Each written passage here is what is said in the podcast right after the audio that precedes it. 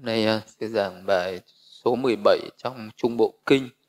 Bài kinh hôm nay có chủ đề là Kinh Khu Rừng. Thì uh, cái bài kinh này sẽ rất là thiết thực đối với những cái hành giả hành thiền. Đây là cái à, cái bài kinh mà Đức Phật dạy cho một cái người tu tập, nhất là cái người mà thực hành cái pháp thiền chỉ quán của Đức Phật thì cần phải đi tìm một cái chú xứ thích hợp nhất để thực hành thì cái chú xứ này là một cái cận duyên rất là quan trọng cho cái sự ờ, tu tập có thể thành tựu có thể đi đến cái sự thành công. Trong cái pháp thiền ờ, chỉ quán đấy cái người mà mình có được cái môi trường phù hợp thích hợp uh, tu tập và có thể chứng đắc được các cái pháp thiền và có thể chứng đắc được các đạo quả. Và nếu như một cái người mình tu tập ở một cái môi trường nó không có phù hợp thì uh, nó rất khó có thể thành tựu được uh, những cái mục đích của cái người tu tập đó. Thì ờ, trong ờ, nội dung bài kinh đức phật dạy tôi nghe như vậy một thời thế tôn ở savatthi xá vệ tại chetavana kỳ đàn năm vườn ông anatha bindika cấp cô độc. Ở đấy thế tôn gọi các tỳ kheo. Này các tỳ kheo bạch thế tôn các tỳ kheo ấy vâng đáp thế tôn. Thế tôn nói như sau Chư tỳ kheo, ta sẽ giảng cho các ngươi pháp môn về khu rừng. Hãy nghe và suy nghiệm kỹ, ta sẽ giảng. Thưa vâng, bạch Thế Tôn, những tỳ kheo ấy, vâng đắc Thế Tôn, Thế Tôn thuyết giảng như sau. Chư tỳ kheo ở đây, tỳ kheo sống tại một khu rừng nào? Tỳ kheo sống tại khu rừng này, các niệm chưa được an trú, không được an trú, tâm tư chưa được định tính, không được định tính, các nậu hoặc chưa hoàn toàn đoạn trừ, không được hoàn toàn đoạn trừ. Vô thượng an ổn khỏi các ách phược, chưa được chứng đạt, không được chứng đạt. Và những vật ừ, dụng cần thiết cho đời sống của một người xuất gia cần phải sắm đủ như y phục, đồ ăn khất thực, sàng tọa, y dược trị bệnh. Những vật dụng này kiếm được một cách có khó khăn. Chư tỷ kheo, tỷ kheo ấy cần phải suy nghĩ ta sống tại khu rừng này, khi ta sống tại khu rừng này, các niệm chưa được an trú, không được an trú, tâm chưa được định tĩnh, không được định tĩnh, các nậu hoặc chưa hoàn toàn đoạn trừ, không được hoàn toàn đoạn trừ. Vô thượng an ổn khỏi các ách phược chưa được chứng đạt, không được chứng đạt. Và những vật dụng cần thiết cho đời sống của vị xuất gia cần phải sắm đủ như y phục, đồ ăn, khất thực, sàng tọa, dược phẩm trị bệnh những vật dụng này kiếm được một cách có khó khăn.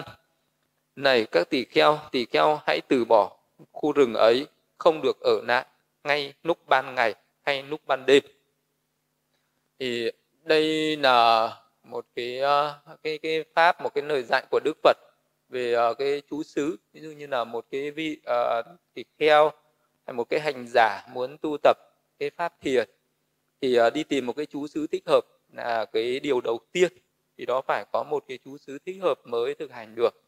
Và thường thường như thời xưa mà đi đức phật thường hay dạy là cái pháp môn uh, tu tập mà về tâm này thích hợp nhất đó là đi tìm một cái khu rừng nào đấy uh, là cái nơi là được ưu tiên nhất.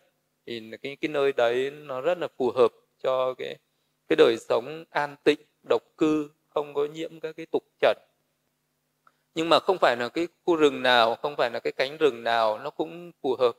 Và khi mà mình đến cái khu rừng nào cũng vậy nhờ à, ừ, sẽ có những cái khu rừng nó phù hợp và có cái khu rừng không phù hợp.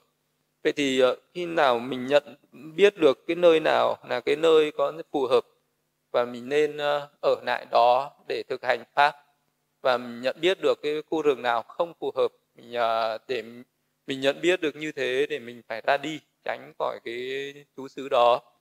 Thì ở một cái nơi nào đó mà mình thấy cái tâm nó bị tán loạn, niệm không được an trú, tức là ở một cái nơi đấy mình không giữ được chánh niệm. Tại sao không giữ được chánh niệm? Ví dụ như là bây giờ mình thực hành một cái pháp ờ, thiền gì đó, mình cần phải chuyên tâm, ghi nhận cái pháp môn đó liên tục không gián đoạn. Ví dụ như là một cái người đó dù là niệm phật hay là niệm hơi thở vào ra, ví dụ như cái người thực hành thiền hơi thở, tâm của mình cần phải luôn luôn ghi nhận cái ờ, phát thiền để mục thiền đó. Nhưng ở những cái nơi cái môi trường nó không phù hợp cái tâm của mình nó cứ hướng ra những cái cảnh khác. Nếu như ở một cái cánh rừng đó mà có nhiều tiếng ồn nhiều cái tiếng động như cánh rừng đó có nhiều cái người người ta đến đấy người ta làm các công việc à, như người ta lấy gỗ hay là người, những cái người săn bắn và hay nó có ở cái khu rừng đấy là một cái nơi có nhiều thú dữ hay là có nhiều phi nhân, có nhiều những cái dạ xoa quỷ thần, hung dữ, người ta cúi phá và khiến cho một cái người ở đấy không an tâm. Nhờ sống ở đấy mình cứ thấy cái tâm của mình nó no nắng, bất an và sợ hãi. Thì đấy là cái nơi mà niệm không, niệm chưa an trú, không được an trú. Nhưng mà mình không giữ được chánh niệm. Mà đương nhiên đã không giữ được chánh niệm thì không thể phát triển vào các tầng thiền được. Tức là nếu như mình ở đấy mình không thể đắc định được, không thể nào chứng đắc các cái phát triển chỉ thiền quán thì mình cũng không thể chứng đắc đạo quả được. Đó là cái điều tất nhiên. Thì đấy là một cái chướng ngại à, về một cái khu ờ, rừng về một cái nơi ở mà nó không phù hợp. Cũng có thể ở cái nơi đấy có nhiều những cái ờ, người đạo tặc đạo như, ờ, những cái bọn cướp trộm hay ẩn trú ở đấy nó sẽ cuối phá khiến cho một cái người nào mà sống ở đấy mình sẽ cảm thấy no nắng bất an khi ngồi thiền mình cứ sợ à có thú dữ đến để làm hại mình hay là có những cái đạo tặc người ta đến đây người ta cướp phá mình hay là ở cái khu rừng này có nhiều cái sự nguy hiểm à, về rắn rết côn trùng. À, tức là nói chung là có rất là nhiều những cái sự nguy hiểm như thế hoặc là nhiều phi nhân quỷ thần thì nơi đó mình có ngồi đấy tâm nó cũng không an. Thì không nên không không nên ở cái chú xứ đấy. Đấy là một cái chướng ngại thứ nhất cái chướng ngại thứ hai nữa nếu như ở cái khu rừng đấy nó quá gần nàng thì uh, sẽ có những cái tiếng ồn ào tiếng động hoặc là cái khu rừng đấy nó quá xa nàng.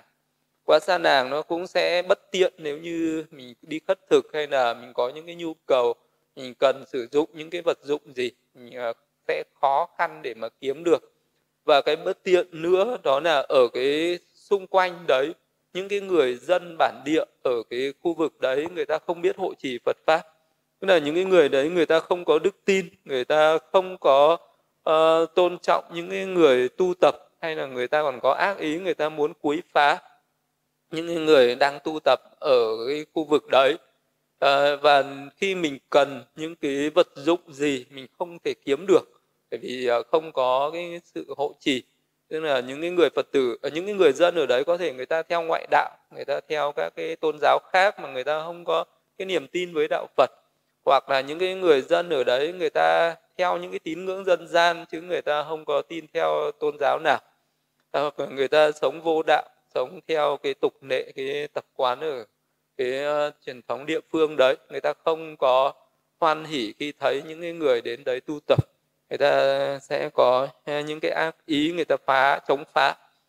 Thì đấy là cái mặt thứ hai tức là cả về cái mặt tinh thần đó là cái tâm của mình nó bất an mà cả về cái mặt vật chất mình không thể kiếm được cái đồ ăn khất thực sàng tọa dược phẩm trị bệnh. Thì um, cái vị đấy cần phải từ bỏ cái cái cái, cái chú xứ đấy cần từ bỏ cái khu rừng đấy ngay lập tức không nên ở lại. Nếu như mình đến mình nhận biết được rằng à, cái môi trường này à, thực hành không phù hợp tu tập không thích hợp à, cả về vật chất à, không có về tâm linh cũng không phát triển được thì tránh ngay.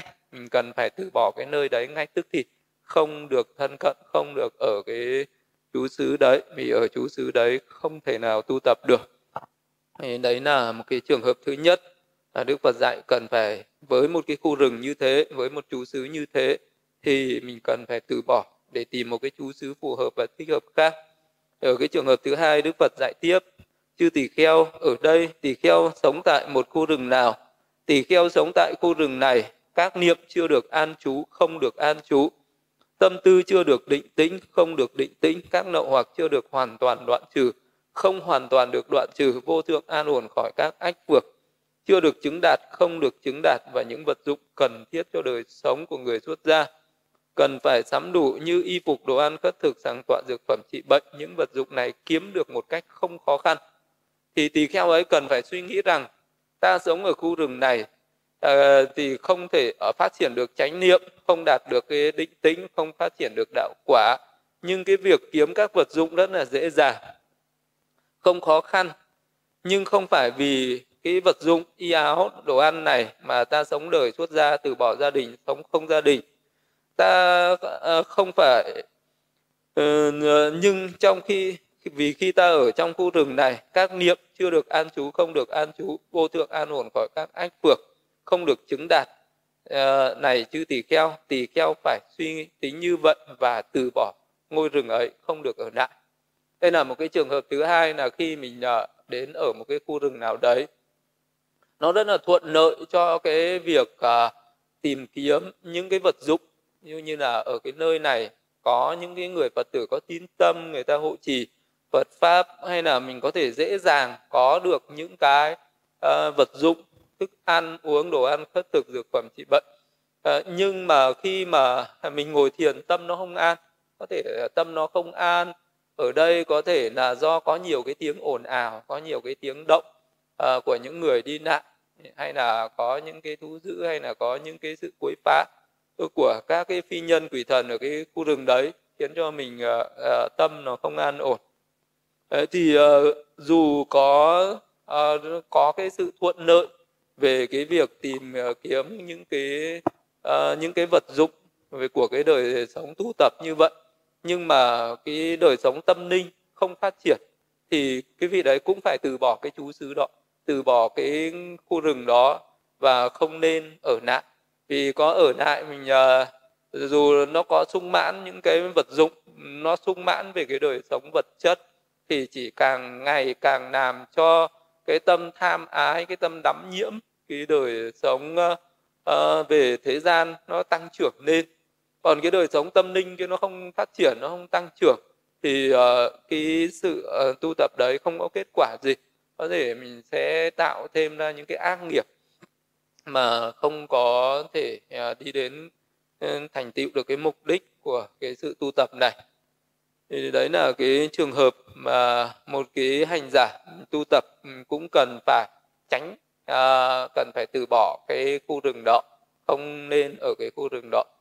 Thì thời đức phật cũng vậy à, các cái vị à, tỳ kheo đến học đạo với đức phật thì khi đức phật dạy cho những cái pháp à, môn đức phật chỉ dạy cho một à, cái pháp đề mục thiền chỉ hoặc thiền quán nào đấy thì mỗi vị sẽ phân tán đi những cái nơi khác nhau tìm những cái khu rừng hay là những cái chú xứ những cái môi trường ở những cái khu vực có thể là ở gần đó và có thể có những vị đi rất là xa cả hàng à, trăm cây số hàng ngàn cây số tức là đi rất nhiều cái do tuần khác để tìm ra được một cái chú xứ nào đó thích hợp rồi sẽ ở đấy và uh, thực hành sẽ tinh tấn thực hành cho đến khi chứng đạt được các cái đạo quả thôi thì từ đó đức uh, có một cái vị tỳ kheo đi đến một cái một cái khu rừng một cái chú xứ ở đấy để an cư mùa mưa. Thì cái vị tỳ kheo này uh, đã vào trong nàng nhờ những cái người dân. Đó là hãy giúp tôi dựng một cái túp nều tức là dựng một cái tịnh thất một cái túp nều tranh thì những người dân đó nói rằng là chúng tôi bây giờ đang bận uh, đang bận à, để gieo hạt giống khi nào xong thì chúng tôi sẽ sẽ giúp. Thế thì cái vị tỳ kheo chờ khi người ta làm xong hạt giống rồi vị đó lại vào nhờ là hãy giúp, giúp tôi một cái túp nều để tôi tu tập. Thì người dân ở đấy lại nói rằng bây giờ chúng tôi cần phải thu gặt. Ờ, khi nào mà thu gặt xong thì chúng tôi sẽ giúp ngài. Và cứ như thế thì ba tháng trôi qua vị đó không có được một cái chỗ xứ thích hợp để tu tập. Là vị đó cứ phải sống một cách tạm bỡ và không có được một cái túp nều để thực hành thiền. Cho nên là khi uh, uh, trở về sau 3 tháng an cư trở về gặp Đức Phật thì uh, kể lại cái tình hình tu tập như thế với Đức Phật thì Đức Phật uh, cũng nói rằng là uh, đến ngay những cái con chim con chóc nó cũng biết là cái nơi nào nên đậu và nơi nào nên bay. Ừ, chứ không phải uh, huống chi là một cái sự uh, một cái vị tỳ kheo tu tập mà lại không biết là cái chú xứ nào nó nên ở và chú xứ nào nên đi. Như vậy nếu như mình đến một cái chú xứ nào đó à, mình thấy nó không phù hợp không thích hợp thì mình phải đi tìm một cái chú xứ khác. Chứ để uh, lãng phí một cái thời gian dài uh, như vậy và tu tập không có kết quả gì. Thì đấy là uh, cái cách mà đức phật dạy là cần phải đi tìm một cái chú xứ thích hợp như vậy để tu tập. Ừ, không uh, nên uh, tham ái ở một cái chú xứ mà không uh, phát triển được cái đời sống tâm linh. Đấy là cái uh, có những cái môi trường như vậy có những cái chú xứ như vậy uh, thì một cái người tu tập. Đấy là cần nhất là cái chú xứ thích hợp thời tiết thích hợp thực phẩm thích hợp thân cận những người thích hợp thì mới có thể phù hợp cái con đường tu tập uh, về cái đời sống nội tâm này. Thì cũng như vậy đức phật dạy chư tỳ kheo ở đây khi tỳ kheo sống tại một khu rừng nào sống tại khu rừng này các niệm chưa được an trú được an trú tâm tư chưa được định tĩnh được định tĩnh các nậu hoặc chưa hoàn toàn đoạn trừ được hoàn toàn đoạn trừ vô thượng an ổn khỏi các ách phược chưa được chứng đạt được chứng đạt. Những uh, nhưng những vật dụng cần thiết cho đời sống của người xuất gia cần phải sắm đủ như y phục đồ ăn khất thực sàng tọa dược phẩm trị bệnh, những vật này kiếm được một cách có khó khăn. Chư tỳ kheo tỳ kheo ấy cần phải suy nghĩ như sau. Ta sống tại khu rừng này, khi sống ở khu rừng này, các niệm chưa an trú, được an trú, vô được an ổn khỏi các ách phược chưa được chứng đạt, được chứng đạt những vật dụng ừ, kiếm được một cách có khó khăn. Nhưng không phải vì y phục mà ta xuất ra từ bỏ gia đình, sống không gia đình. Không phải vì thức ăn, không phải vì sàng tọa không phải vì dược phẩm mà ta xuất ra từ bỏ gia đình không thông gia đình. Nhưng trong khi ta sống ở tại khu rừng này các niệm chưa được an trú được an trú vô thường an ổn khỏi các ách phược chưa chứng đạt được chứng đạt. Này các tỷ kheo tỷ kheo ấy chỉ với suy tính như vậy phải ở lại khu rừng ấy không được bỏ đi. Đấy là cái trường hợp nữa là có những cái khu rừng hay là một cái chú xứ nào đấy mình ở đấy mà mình có thể phát triển được chánh niệm. Mình chỉ uh, bây giờ ờ, mình, muốn biết là cái cái đấy có phù hợp để mình tu tập hay không? Thì mình chỉ biết rằng là khi mình à, tập trung khi mình ngồi thiền mình có thể giữ được chánh niệm. Nó không bị những cái chướng ngại. Cái chướng ngại ở đây là những cái tiếng ồn ào hay là ở một cái nơi nó có quá nhiều những cái công việc. Có quá nhiều những cái công việc phải làm.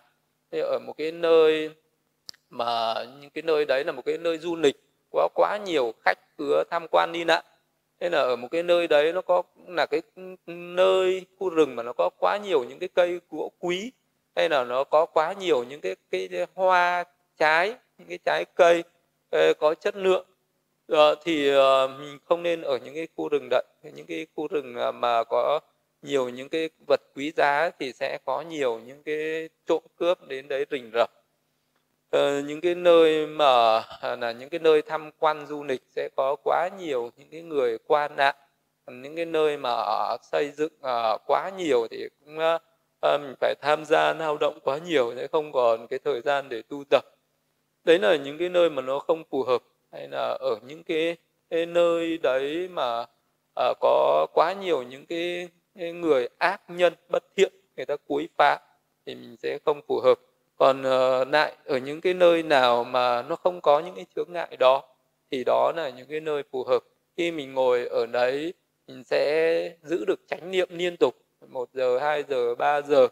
À, mình cảm thấy cái tâm mình nó không bị bất an nó không bị uh, no nắng uh, phải suốt định đi làm cái việc này việc kia. Thì uh, khi mình giữ được chánh niệm như vậy thì chắc chắn là mình sẽ phát triển được định. Khi mà phát triển được định thì chắc chắn mình sẽ thành tựu được các cái đạo quả. Ờ, thì ờ, dù ở cái chú xứ như vậy mình thấy cái đời sống tâm linh nó có tiến bộ nhưng mà cái đời sống về vật chất nó bị thiếu thốn. Như là ở cái nơi đấy là một cái nơi nghèo khổ à, rất là khó để mà kiếm được những cái thức ăn hay là các cái vật dụng khác đều rất là thiếu thốn. Thì cái người đấy cần phải có một cái sự suy xét à, đó là ta đi tu tập đi xuất gia. Tu tập như thế này là vì cái đời sống phát triển về cái tâm linh vì phát triển được niệm vì phát triển được định vì phát triển được tuệ phát triển được cái sự giải thoát giác ngộ chứ không phải là vì cái mục đích là hưởng thụ những cái dục lạc không phải vì cái mục đích là phải được hưởng thụ những cái vật chất ờ, về ờ, y áo thức ăn. Thì lúc đấy mình chỉ cần có thức ăn đủ để duy trì mạng sống là được rồi hay là có một cái chỗ một cái tròi ná đủ để che mưa che nắng là được rồi. À, có y áo đủ để che thân là được rồi hoặc là mình lượm những cái vải cây. À, những cái vải ở đống rác mình làm y cũng được. Hoặc là nếu như không có một cái tròi để ở thì ở dưới gốc cây cũng được. À, khất thực thì có sao ăn vậy cũng được. Tức là cái người đấy là một cái người sống vì uh, phát triển cái đời sống tâm linh thì vị đấy cần phải uh, có cái tâm buông xả đối với cái đời sống vật chất không có uh, ham đắm không có mong cầu không có vì là cái nơi này uh, có được nhiều cái y áo thức ăn ngon thì mình mới ở. Còn cái nơi nào mà uh, uh, cho mình ăn khó, khó thì mình sẽ từ bỏ. Thế thì cái, thì sự tu tập uh, là thế nó là chỉ chú trọng về cái đời sống phát triển tâm linh, không có chú trọng về cái đời sống vật chất, thì cái người đấy sẽ có cái sự tiến xa trong giáo pháp. Ờ, và có những cái khó khăn, mình cần phải kham nhẫn thì mình sẽ đạt được cái pháp giải thoát mà thôi.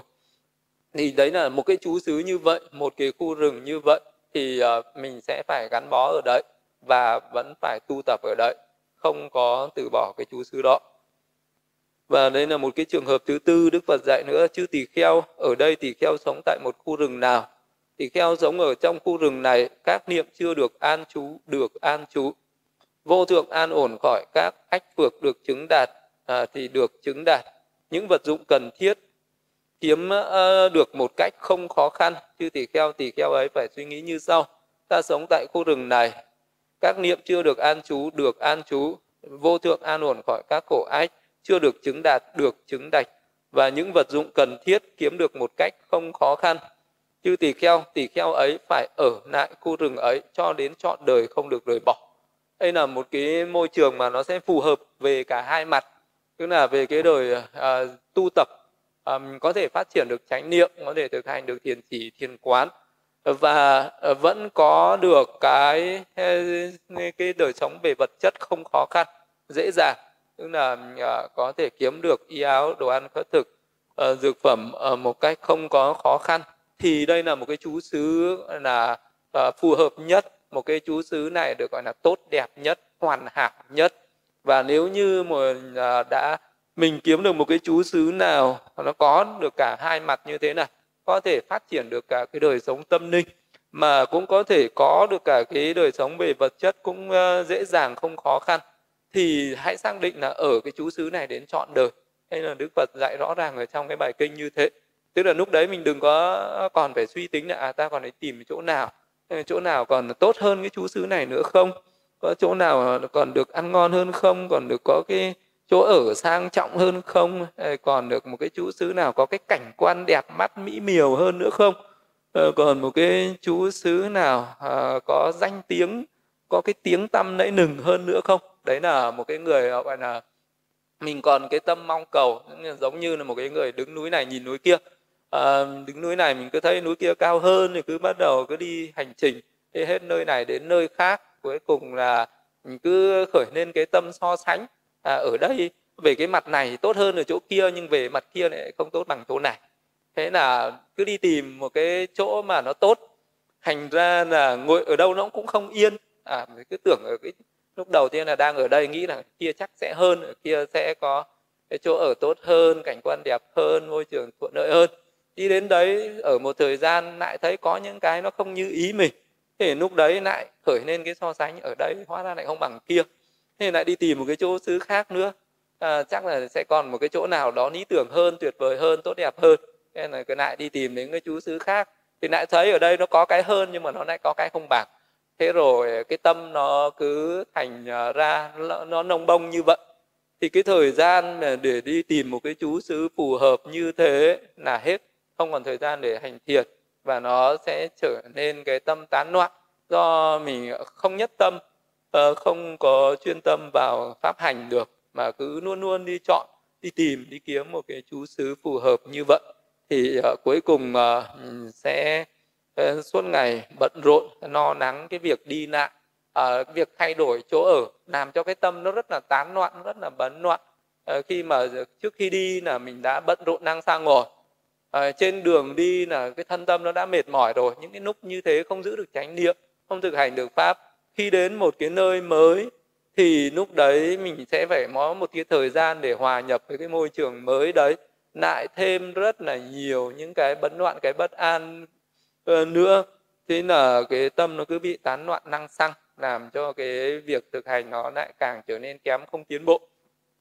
Vậy thì là một cái người mà khi mình ờ, có được một cái chú xứ phù hợp là mình tu tập mình giữ được chánh niệm và nhờ uh, có thể có những cái vật dụng một cách dễ dàng thì đấy là một cái chú xứ phù hợp nhất và mình cần phải tận tâm tu tập.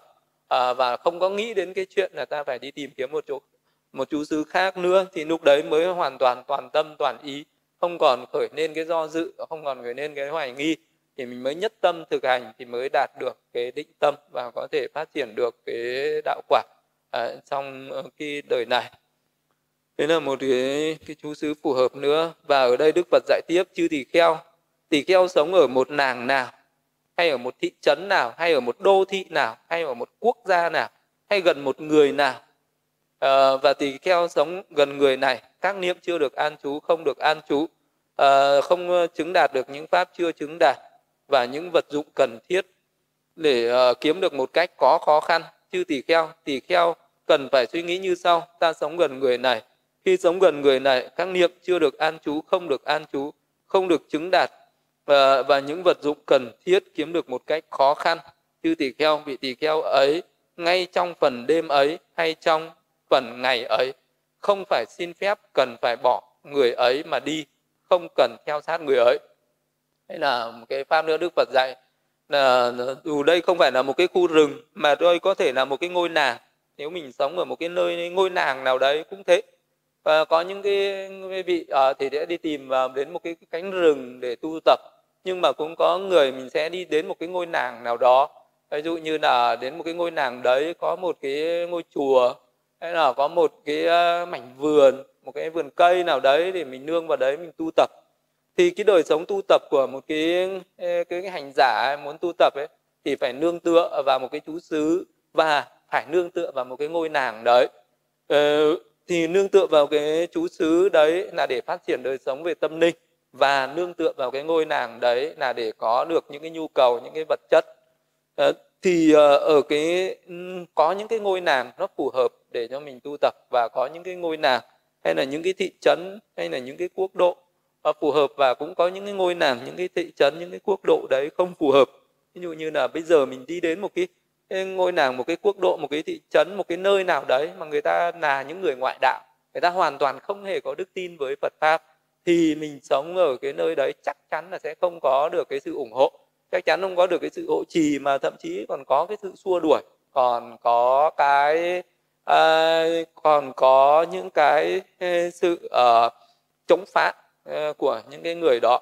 Uh, thì thì một cái người tu tập là mình phải biết như thế. Mình phải biết là đây là cái nàng này là cái nàng uh, của những ngoại đạo uh, của những tín đồ ngoại đạo. Uh, và mình không nên nân na không nên thân cận không nên đi đến ngay cả những cái nước ờ, quốc gia cũng vậy các vị tỳ kheo mà có đi khất thực thì cũng biết là cái nàng này là cái nàng có những cái người tín tâm những người phật tử thì mới dám đến khất thực. Còn có những nàng này của ngoại đạo là không dám bước đến à, bước đến là có thể bị ăn mắng bị ăn chửi. Ờ, và người ta không có ờ, tôn trọng không cung kính và không cúng dường gì thì cái vị đấy sẽ không có nương tựa với cái ngôi nàng đấy được.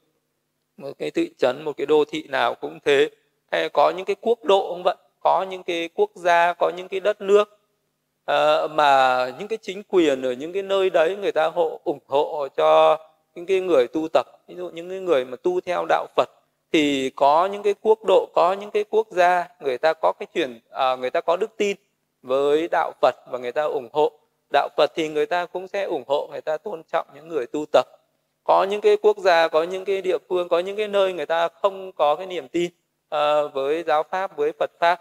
Và người ta chưa từng có Phật pháp thì mình sống ở nơi đấy cũng sẽ có một cái mình cũng không không tồn tại được không duy trì cái đời sống tu tập được.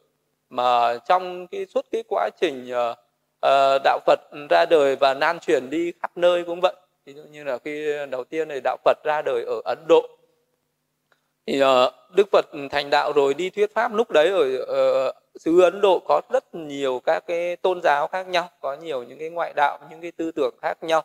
Thì khi Đức Phật đi truyền đạo cũng vậy cũng luôn luôn có một cái sự đố kỵ có một cái sự cạnh tranh uh, đối với các cái ngoại đạo khác. Các cái ngoại đạo khác khi mà uh, Đức Phật thuyết giảng lên những cái giáo pháp được những cái người trí thức người ta tỉnh ngộ người ta thức tỉnh và người ta à, bỏ những cái pháp à, mê nầm của ngoại đạo mà người ta tin tưởng theo đạo Phật.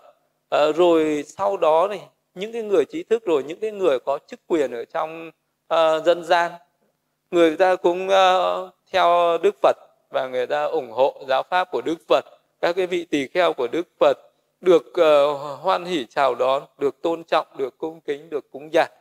Và vì Đức Phật có cái năng lực có thể nhiếp phục được tất cả những cái các cái vị vua cai trị ở các cái xứ đó xứ Ấn Độ thời bấy giờ à, hầu hết các cái vị vua ở các cái quốc gia lớn đều là Phật tử đều được Đức Phật nhiếp hóa đều được Đức Phật hóa độ. À, và các vị đấy đều là những người hộ trì Phật pháp ví dụ như là vị vua đầu tiên là vua Bimbisara à, ờ, là cái người đệ tử đầu tiên quy Đức Phật nghe pháp và trở thành một vị thánh đệ tử. Cho nên là hết lòng hộ trì giáo pháp và cái vị vua đấy cũng hết lòng cung kính hộ trì các cái vị tỳ kheo cho nên là thời đấy các vị tỳ kheo xuất gia tu hành đông vô số kể nhưng mà không bao giờ thiếu thốn về uh, cái đời sống vật chất và cũng luôn được tạo những cái điều kiện tốt nhất để tu tập để phát triển cái đời sống tâm linh cái đời sống tinh thần. Đôi khi đức phật uh, truyền đạo sang cái uh, sang uh, cái nước uh, kosana nước xá vệ cái kinh thành xá vệ thì cũng thế uh, vua uh, Ờ, Basena đi nước Kosana cũng ờ, quy Đức Phật uh, cũng uh, là một Phật tử thuần thành cũng ủng hộ hộ trì cho Phật pháp hết mình. Và trong cái, cái quá trình uh, truyền đạo giảng đạo uh, cũng thế.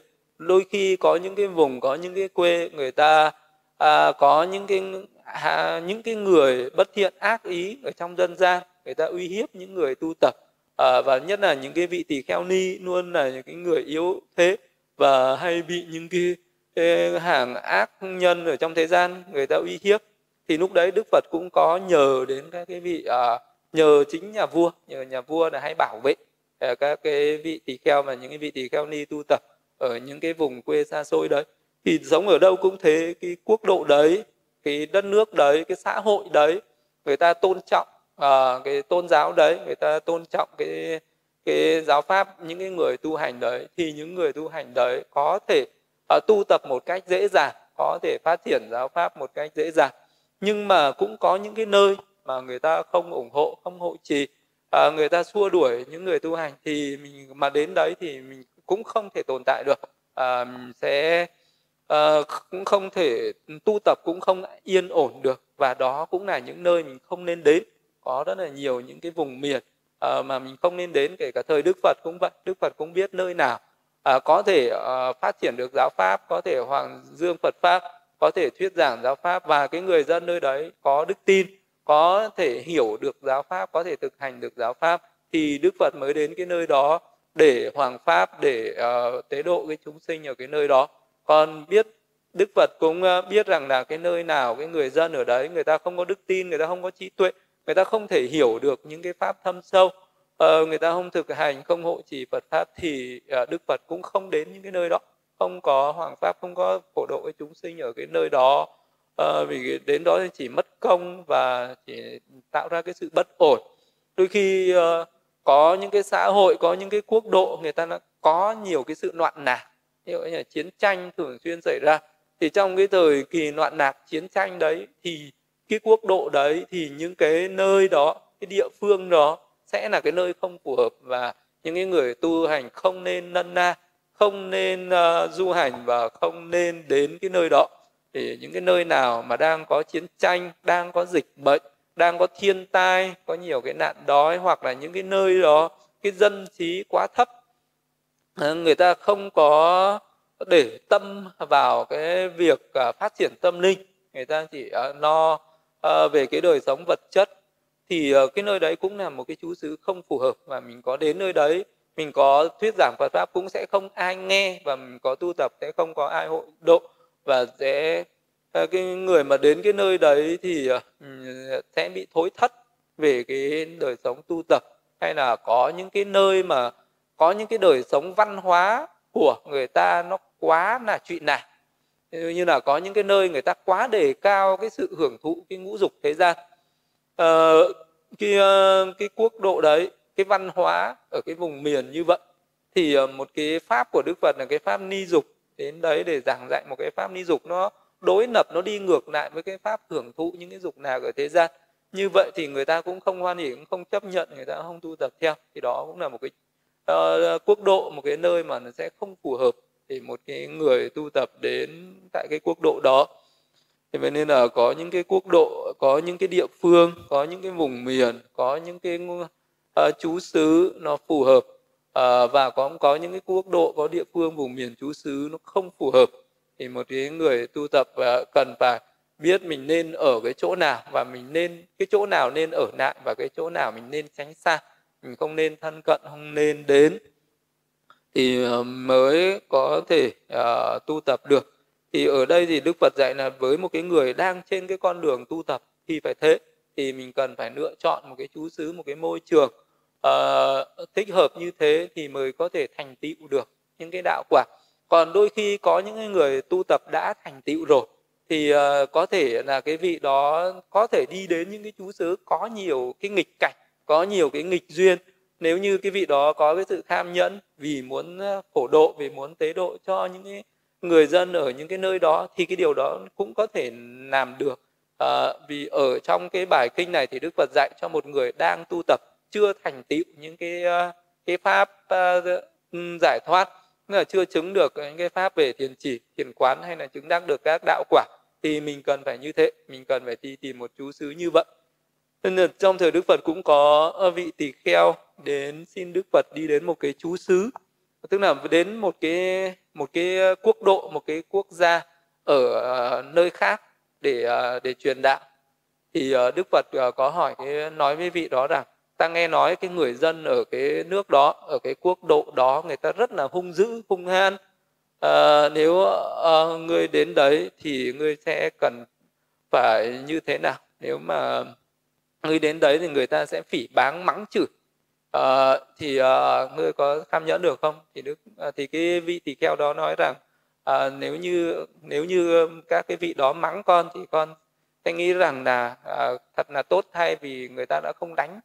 À, vì người ta không đánh con. À, thì thì à, nếu như người ta đánh ông thì ông sẽ nghĩ sao? Thì lúc đấy vị tỳ kheo đó là nếu như họ đánh con thì con sẽ nghĩ rằng à, vẫn còn may mắn vì họ đã không giết ta còn nếu như ờ, người ta giết ông thì ông sẽ nghĩ thế nào? Vị tỳ kheo nó nói rằng là à, thì con vẫn nghĩ rằng thật là may mắn vì họ đã cho ta giải thoát khỏi cái thân ngũ uẩn này. Thì đấy là một cái vị tỳ kheo ờ, một ờ, vị a la hán rồi. Thì uh, có cái tâm hoàng pháp muốn đưa phật pháp đến một cái vùng miền uh, và cái nơi đó là một cái nơi uh, có nhiều những cái chướng duyên có nhiều những cái người hung dữ có nhiều những cái người bất thiện chống phá. Nhưng mà vị ấy có cái tinh thần kham nhẫn như vậy uh, thì đức phật uh, có thể đức phật mới cho phép cái vị đó đến cái vùng đó để truyền bá để uh, thuyết giảng phật pháp để truyền bá phật pháp đến cái nơi đó đến cái địa phương đó. À, nếu như mà một cái người mà không có được cái sự kham nhẫn như vậy mà mình đi đến một cái nơi có nhiều những cái người hung dữ như vậy thì sẽ không thể yên ổn được. Nên là ở một cái nơi một cái thị trấn một cái quốc độ à, sẽ có những cái nơi phù hợp và nơi không phù hợp. Nhưng ở đây đức phật cũng dạy là có những cái người mình à, phù hợp để mình thân cận và có những cái người à, không phù hợp và cần phải tránh xa. Thế thì à, à, sống đến một cái chú xứ à, đã là một vấn đề. Nhưng cái vấn đề thứ hai là mình thân cận một cái nơi nào đó. À, thân cận ở đây đi có nghĩa là mình phải thân cận với những cái người đồng tu. Tức là những cái người đồng tu ví dụ như là một cái người à, mới đi tầm sư học đạo thì cần phải thân cận với một cái vị thầy hoặc là vị đó thân cận với những cái người bạn đồng tu hay là thân cận với những cái người hộ độ ở cái vùng miền đấy. Thì à, ở thân cận với những cái người nào mà mình thấy rằng ở gần những cái người này các niệm chưa an trú không được an trú à, cái tâm chưa được định tĩnh không được định tĩnh và à, các cái nậu hoặc à, chưa được đoạn trừ không được đoạn trừ thì cần phải tránh xa cái người đó. Tại sao mà gần một cái người mà làm cho cái tâm của mình nó không có thể duy trì được chánh niệm? Bởi vì là có những cái người người ta nói chuyện rất là nhiều. Nếu như mình thân cận với một cái người mà người ta hay nói chuyện này thì tâm mình sẽ rất là tán loạn. À, tâm mình sẽ vô cùng tán loạn và mình cần phải tránh xa cái người đấy. Hay là có những cái người người ta lặng tình cảm quá nhiều. À, chơi với nhau quá là thân thiết à, và sống với nhau thì vui cùng vui buồn thì cùng buồn. À, có cái chuyện à, người này có việc à, bận rộn thì người kia cũng có việc bận rộn. Hai cái người mà có cái tình cảm quá gắn bó quá thân thiết quá là luyến ái với nhau như vậy thì cũng không nên thân cận. Tâm mình nó sẽ bất an. Hay là có mình thân cận với một cái người đấy mà cái hai cái người đó có cái tư tưởng nó quá là khác biệt nó không có hòa hợp được với nhau không có sống chung được với nhau. Ờ, và mỗi người có một cái ờ, cách sống khác nhau có những cái cá tính khác nhau có những cái tập tục khác nhau và mình thân cận như vậy làm cho mình cảm thấy nó rất là bất an. Hoặc là thân cận với những cái người đấy người ta còn quá nhiều phiền não à, có quá nhiều những cái sân hận hiểm hận quá là nhiều những cái tham dục. Cái người có quá nhiều tham dục sân hận tà kiến thì đấy là những cái người không nên thân cận trong có bài kinh thì đức phật dạy rằng là cái người nào mà à, người ta có những cái hành động bất thiện như là sát sinh trộm cắp tà dâm à, nói dối nói cái lời chia rẽ nói những cái uh, lời đâm thọc nói những cái uh, lời phủ phiếm nói những cái lời bất thiện uh, có tham dục có sân hận có tà kiến thì đấy là những người không nên thân cận cần phải tránh xa. Thì thân cận những cái người đấy thì mình sẽ bị thoái thất cái đạo tâm, còn ờ, thân cận với người nào mà mình thấy rằng là cái chánh niệm nó ờ, được an trú ờ, có thể phát triển được định, có thể phát triển được tuệ thì mới thân cận. Thân cận người nào mà tâm nó luôn luôn bất an, tâm nó luôn luôn tán loạn, luôn luôn sinh khởi lên những cái phiền não thì cần phải tránh xa người đấy vậy thì ở đây đức phật dạy như thế thân cận một cái người nào mà tâm của mình bị tán loạn không phát triển được chánh niệm và không có thể uh, có được những cái vật dụng như y áo đồ ăn khất thực dược phẩm trị bệnh thì cần phải từ bỏ cái người ấy ra đi mà không cần phải từ biệt. Đấy là một cái người thứ nhất. Ở đây đức phật dạy chư tỳ kheo tỳ kheo sống gần một cái người nào? Tỳ kheo sống gần người ấy các niệm chưa an trú không được an trú không chứng được uh, những cái tâm định tính không chứng đạt những cái vật dụng cần thiết kiếm được một cách có khó khăn chư tỳ kheo cần phải suy tư như sau. Ta sống gần uh, những cái vật dụng cần thiết kiếm được một cách không khó khăn. Chư tỳ kheo ấy vị ấy cần phải suy tư như sau. Ta sống gần người này.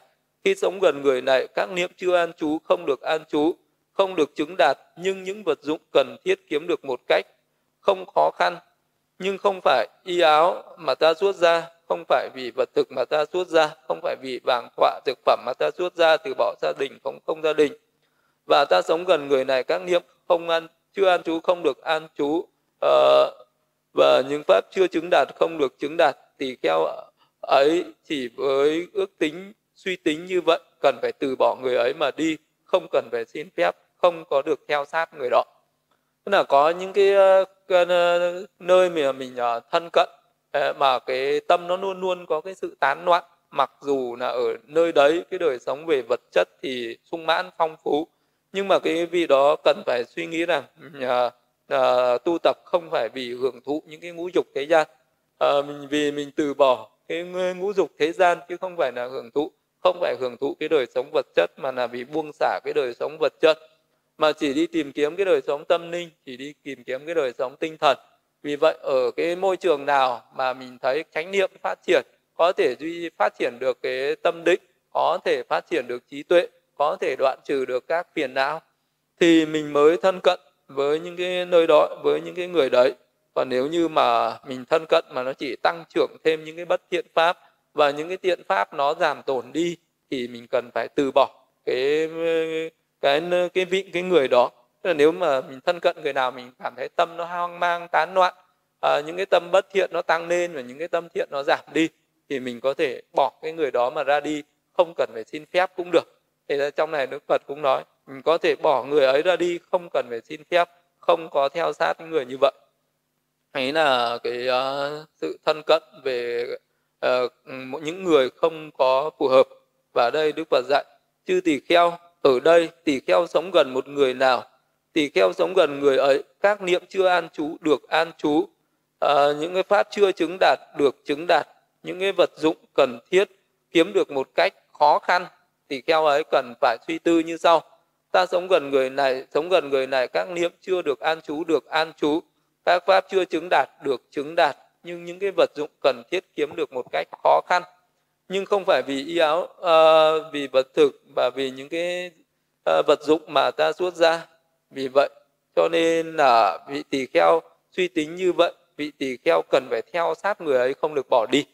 Tức là nếu như mà mình thân cận một cái người nào mà thấy rằng là chánh niệm của mình có thể duy trì được không có những cái sự tán loạn không có những cái sự uh, no nắng bất an hoảng sợ thì dù cho cái đời sống vật chất nó có khó khăn nó có thiếu thốn thì uh, mình cũng vẫn phải cố gắng bám sát cái môi trường đấy vẫn phải bám sát cái những cái người đó và để mình tu tập để phát triển về cái đời sống tâm linh. Ờ, và cái đó không chú trọng về cái đời sống vật chất. Và cái trường hợp thứ tư là chư tỳ kheo ở đây tỳ kheo sống gần một người nào tỳ kheo sống gần người ấy các niệm chưa an trú được an trú tâm không định tĩnh được định tĩnh các nậu hoặc chưa đoạn trừ được hoàn toàn đoạn trừ. À, vô thượng an ổn khỏi các ách phược được chứng đạt chưa chứng đạt thì được chứng đạt những vật dụng cần thiết cho đời sống của người xuất gia cần phải sắm đủ như y phục đồ ăn khất thực sàng tọa dược phẩm trị bệnh. Những vật dụng này kiếm được một cách không có khó khăn như tỳ kheo. Cần phải suy tư như sau ta sống gần người này khi sống ở gần người này các niệm chưa an trú được an trú tâm chưa định tính được định tính các nậu hoặc chưa đoạn trừ được đoạn trừ và vô thường an ổn khỏi các ách phược được uh, chưa thành đạt được thành đạt những vật dụng cần thiết cho đời sống của vị xuất gia cần phải sắm đủ như y phục đồ ăn khất thực sàng tọa dược phẩm trị bệnh. Những vật dụng này kiếm được một cách dễ dàng. Chư tỳ kheo tỳ kheo phải chọn đời theo sát người này không được bỏ đi giàu có bị xua đuổi. Đấy, đấy là một cái trường hợp uh, thứ tư. Cái trường hợp này uh, là uh, ở một cái gần một cái người mà mình có thể phát triển được cả hai mặt. Tức là về cái đời sống nội tâm tức là mình có thể uh, phát triển được chánh niệm mình có thể phát triển được khi mình cứ duy trì được chánh niệm là thì chắc chắn sẽ phát triển được định và sẽ phát triển được tuệ và sẽ thành tựu được cái đạo quả giải thoát.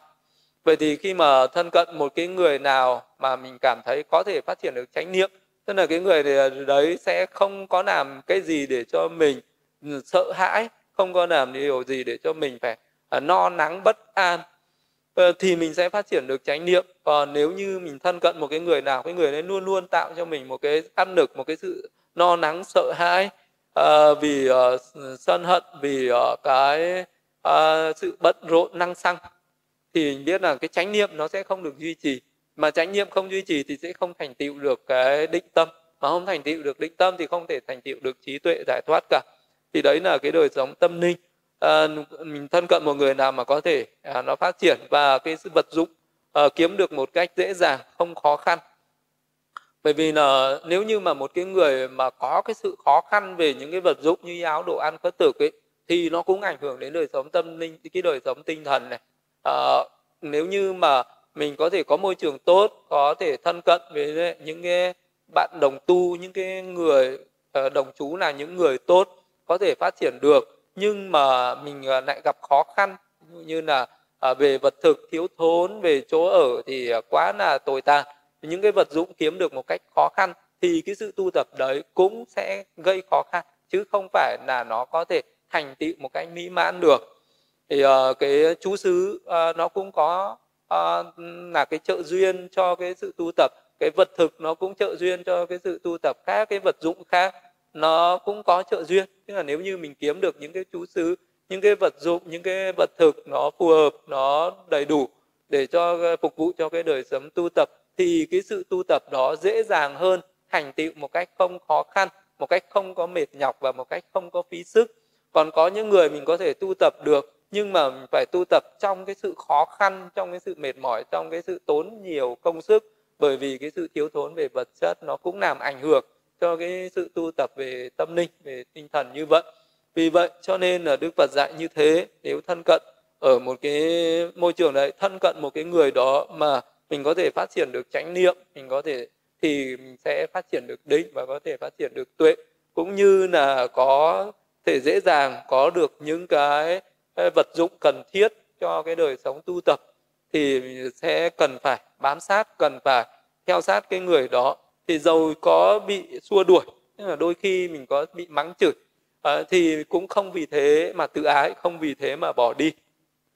Thì trong cái có sẽ có những cái khi mà có những cái ờ, ở những cái môi trường nghiêm khắc có những cái vị thầy nghiêm khắc và có những cái sự uh, có những cái người vào tu tập có thể sẽ còn có những cái nỗi nầm bởi vì còn có nhiều cái tập khí còn có nhiều cái thói quen còn có nhiều những cái cá tính uh, của cái đời sống thế gian của cái đời sống phàm tục nó chưa có được trong sạch nó chưa có được hết đi cho nên là với một cái người mới vào tu tập uh, sẽ còn bộc nộ ra rất là nhiều những cái nỗi nầm uh, những cái nỗi này hoặc là những cái nỗi kia những cái thói hư tật xấu ở thế gian nó còn bộc phát ra bằng những cái hành động bằng những cái lời nói bằng những cái cách cười cợt bằng những cái oai nghi đi đứng nằm ngồi bằng những cái cách hành xử uh, thiếu những cái sự uh, lễ độ thiếu những cái sự uh, tôn trọng thiếu uh, những cái uh, sự văn hóa nó chưa phù hợp ấy thì đôi khi sẽ có những cái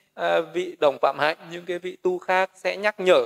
Uh, có những cái người chỉ cần nhắc nhở một cách nhẹ nhàng và cái người đó sẽ uh, rút ra được uh, cái tinh thần sẽ biết cái sửa những cái nỗi nầm của mình. Nhưng cũng có những người cần phải mắng chửi cần phải có những cái sự khiển trách thậm chí là phải xua đuổi cái người đó. Ờ, vậy nhưng mà với một cái người nào có cái tâm tha thiết tu tập cái vị đó sẽ không tự ái. À, và coi cái sự chỉ những cái nỗi nầm đó như là một cái gì đó rất là quý báu là có người hiền trí chỉ nỗi và khiển trách như là chỉ chỗ chôn vàng.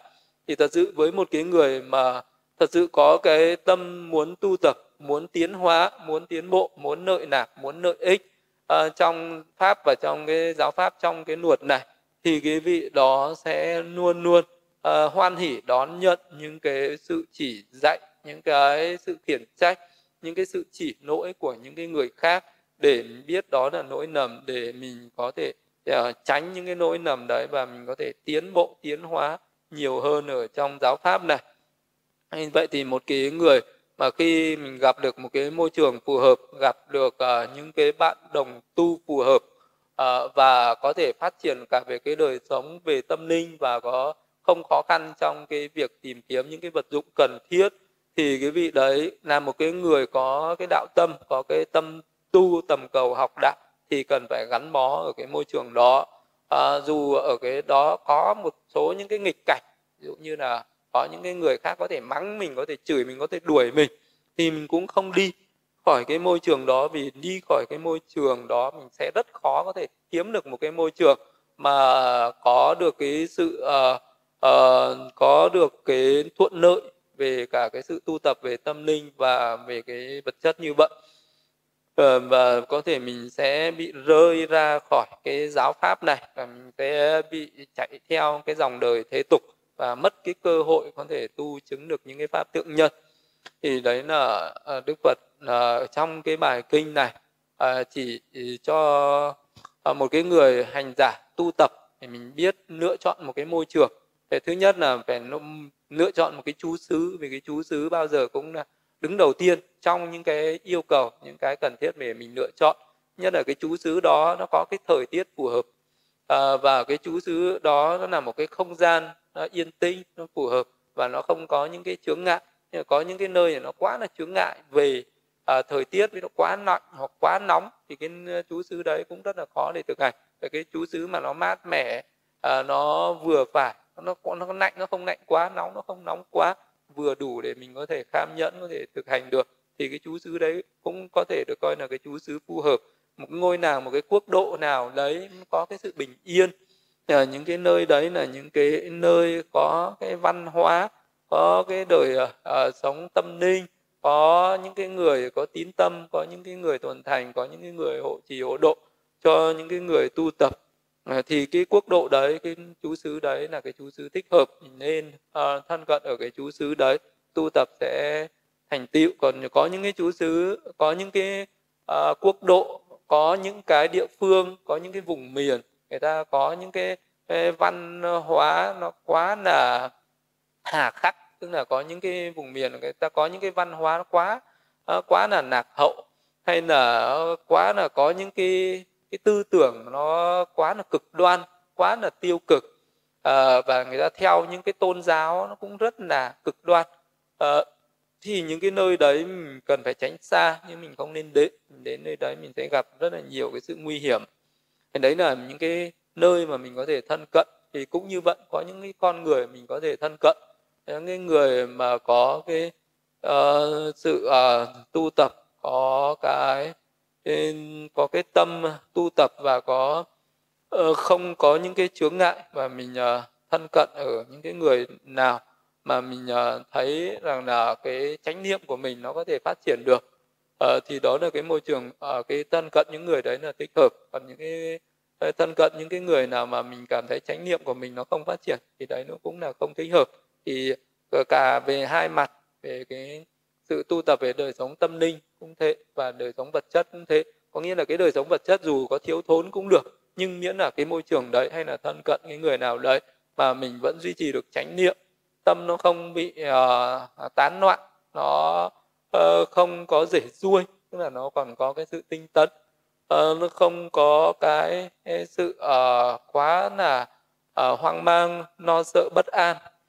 Thì là cái môi trường đấy thân cận với người đấy là sẽ phù hợp. Uh, còn nếu như là cái môi trường nào nó khó khăn về vật chất mà lại không phát triển được về tinh thần uh, thì cái môi trường đấy mình cần phải tránh xa ngay. Hoặc là dù mình có cái môi trường ấy nó sung mãn về vật chất nhưng không phát triển được cái đời sống tâm linh không phát triển được cái đời sống tinh thần thì cũng phải từ bỏ cái môi trường đó từ bỏ cái chú xứ đó không nên thân cận. Thì đấy là cái nội dung của cái bài kinh à, về khu rừng này. Thì à, đức phật dạy như thế để mình biết là cái chỗ nào à, nên đến nên ở và chỗ nào mình nên đi cái người nào mình nên thân cận và cái người nào mình nên tránh xa. Đấy là cái nội dung uh, uh, của cái bài kinh khu rừng.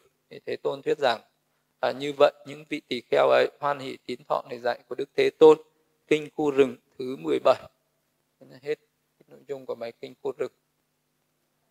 Thu tha thu tha thu.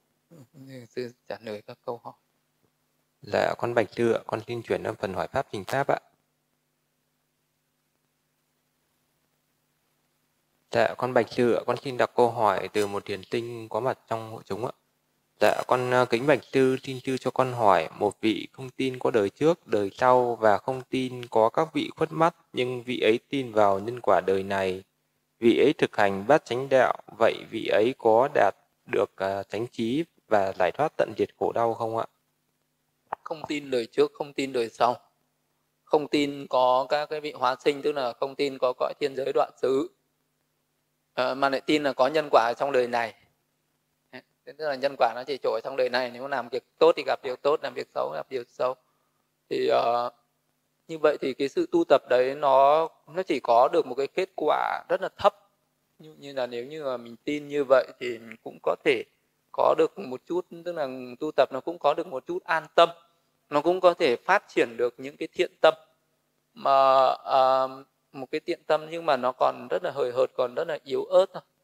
Nhưng mà để mà À, tu tập mà chứng đắc được các cái pháp thượng nhân nhưng chứng được thiền thông đạo quả thì rất khó. Với về cái niềm tin như vậy là cái niềm tin nó còn quá là yếu. À, niềm tin như vậy nó còn quá là hời hợt và còn quá là do dự. Trong cái lúc mình thực hành tâm nó không đạt được cái cái quyết đoán cao nên nó không thể giữ được cái chánh niệm mạnh. Và để mà chứng được những cái pháp thiền định cao thì rất là khó. Nên là như thời trước thì đức phật khi mà đức phật đi thuyết giảng à, phật pháp, đến một cái nơi nào đấy mà gặp những cái đối tượng, những người nghe pháp nào, người ta chưa có cái đức tin như vậy, thì đức, đầu tiên là đức phật sẽ giảng à, dạy về những cái pháp bố thí giữ giới trước à, dạy về những cái pháp những cái lợi ích của việc bố thí, sẽ mang đến những cái quả báo giàu sang, hạnh phúc. Lợi ích của cái việc giữ giới, bỏ việc ác, làm việc lành, và những cái hạnh phúc ở cõi thiên giới. Đức Phật sẽ nói ờ, những cái cõi thiên giới sẽ có những cái sự hạnh phúc an lạc thì đồng nghĩa rằng là Đức Phật cũng sẽ dạy về những cái đoạn xứ, sẽ có những cái sự khổ đau.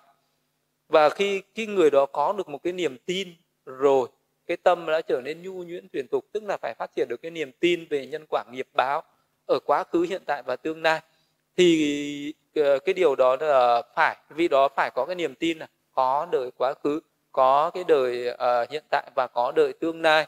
Có những cái cõi sống vô hình đoạn xứ như địa ngục uh, ngã quỷ. Có những cái cõi thiên giới uh, là cõi chư thiên phạm thiên. Uh, như thế rồi đầy đủ cái niềm tin như thế thì cái tâm đấy mới có được cái niềm tin mạnh mẽ mới nhu nhuyễn mới thuần thục. Thì khi biết chắc rằng vị đó đã phát khởi lên cái niềm tin như vậy rồi đức phật mới tuyên thuyết các sự thật. Nếu như người đó có đủ ba la mật để ờ, đắc đạo ngay trong hiện tại thì đức phật mới tuyên thuyết thuyết giảng các cái sự thật nói về những cái pháp chân đế để cho vị đó có thể giác ngộ ngay trong khi nghe pháp. À, còn với một người mà chưa có cái niềm tin và có cái nhân quả nghiệp báo có đời này đời sau thì uh, đức phật sẽ không thuyết giảng các cái sự thật. Tức là không thuyết giảng các cái pháp chân đế và điều đó cũng có nghĩa rằng là cái người đấy không thể chứng đắc được những pháp thượng nhân ở trong đời này người đấy có thể chỉ gieo được một chút cái tâm thiện nhỏ bé và tạo được một chút phước thiện nhỏ bé thôi. Để cho vị đó có thể ờ, ờ, cố gắng làm sao để tránh không bị rơi vào những cái đoạn xứ địa ngục ngạ quỷ xúc tinh thôi, chứ không thể chứng đắc được những cái pháp như thiền thông đạo quả được. Vậy nên là muốn chứng đắc được những pháp tự nhân thì phải có cái niềm tin cao hơn. Tức là phải tin nó có những cái đời trước, đời sau, phải tin là có thiên giới đoạn xứ ờ, rồi lấy đó làm động lực thì cái niềm tin nó mới mạnh mẽ thì mới có thể thành tựu được những cái phát triển cao thượng được Dạ, con kính bạch sư, con xin đọc câu hỏi tiếp theo từ thiền sinh ạ. Dạ, con kính bạch sư, xin sư cho con hỏi, con muốn hỏi tại sao những ngày giới lại là những ngày mùng 8, 10 năm, 23 và ngày cuối tháng âm lịch mà không phải những ngày khác ạ? Và những ngày ấy có ý nghĩa gì ạ? Ngày mùng 1, ngày 15 âm lịch có ý nghĩa gì theo truyền thống Phật giáo Nam Tông không ạ? Di tri sư ạ. Những cái ngày đấy có ý nghĩa, có ý nghĩa chứ không phải là không có ý nghĩa. À, có trong một bài kinh ấy, thì Đức Phật à, có nói rằng là có nói rằng là à, vào những cái ngày đại giới như ngày rằm và ngày 30 à, ờ, đó là những cái ngày mà các vị à, vua trời sẽ đi du hành ở trong dân gian du hành ở trong dân gian, rồi sau đó về hội họp ở trong thiện pháp đường, ở cái nơi giảng đường của cõi trời đau nợi, tam tập tam thiên, để các vị ấy biết rằng là cái cõi thiên giới sẽ hưng thịnh hay suy tàn, còn tùy thuộc vào cái cõi nhân gian này. Ờ, có hành trì có tu tập, có giữ giới ờ, có làm việc thiện hay không. Ví dụ như những cái ngày đấy các vị vua trời ờ, đi du hành trong dân gian mà thấy những người dân người ta còn à, biết ờ, thọ chỉ giới còn biết tu tâm còn làm việc phước thiện đấy thì à, các vị ấy hội họp với nhau và tính toán rằng là cái cõi thiên giới còn hưng thịnh ờ, tương lai sẽ còn có nhiều chư thiên được sinh sôi này nở ở trên đây. Còn nếu như mà vào cái thời điểm nào thời đại nào đấy các vị vua trời du hành trong dân gian và những ngày đó mà thấy dân gian người ta không còn biết giữ giới nữa không còn biết tu tập không biết hướng thiện nữa thì các vị ấy cũng biết là cõi thiên giới đang suy tàn dần dần và cái cõi địa ngục cõi Atuna sẽ tăng thích. Tức là ờ, căn cứ vào đó thì biết được là cõi Atuna sẽ thịnh nếu như những người người ta tăng trưởng cái tâm sân hận nhiều. Uh, hay là cái các cái cõi đoạn xứ sẽ sẽ tăng thịnh và cõi thiên giới sẽ suy tàn. Nên tức là du hành trong nhân gian như vậy thì sẽ biết được. À, nhìn vào những cái hành động ờ, của người nhân gian thì biết là tương lai sẽ có người sinh thiên hay có người xuống đoạn xứ.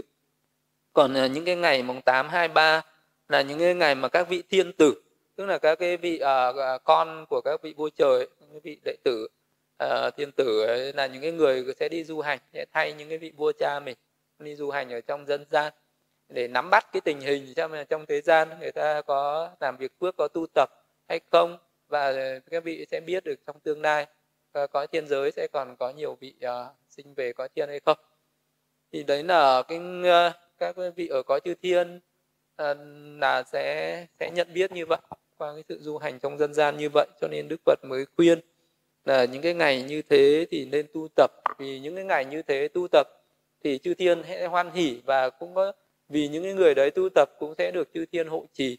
Thì có nhiều vị chư thiên, người ta sẽ hộ trì cho những người tu tập, bởi vì những người tu tập là con cháu của chư thiên sau này. Ờ, sẽ sinh về cái cõi thiên giới sau này.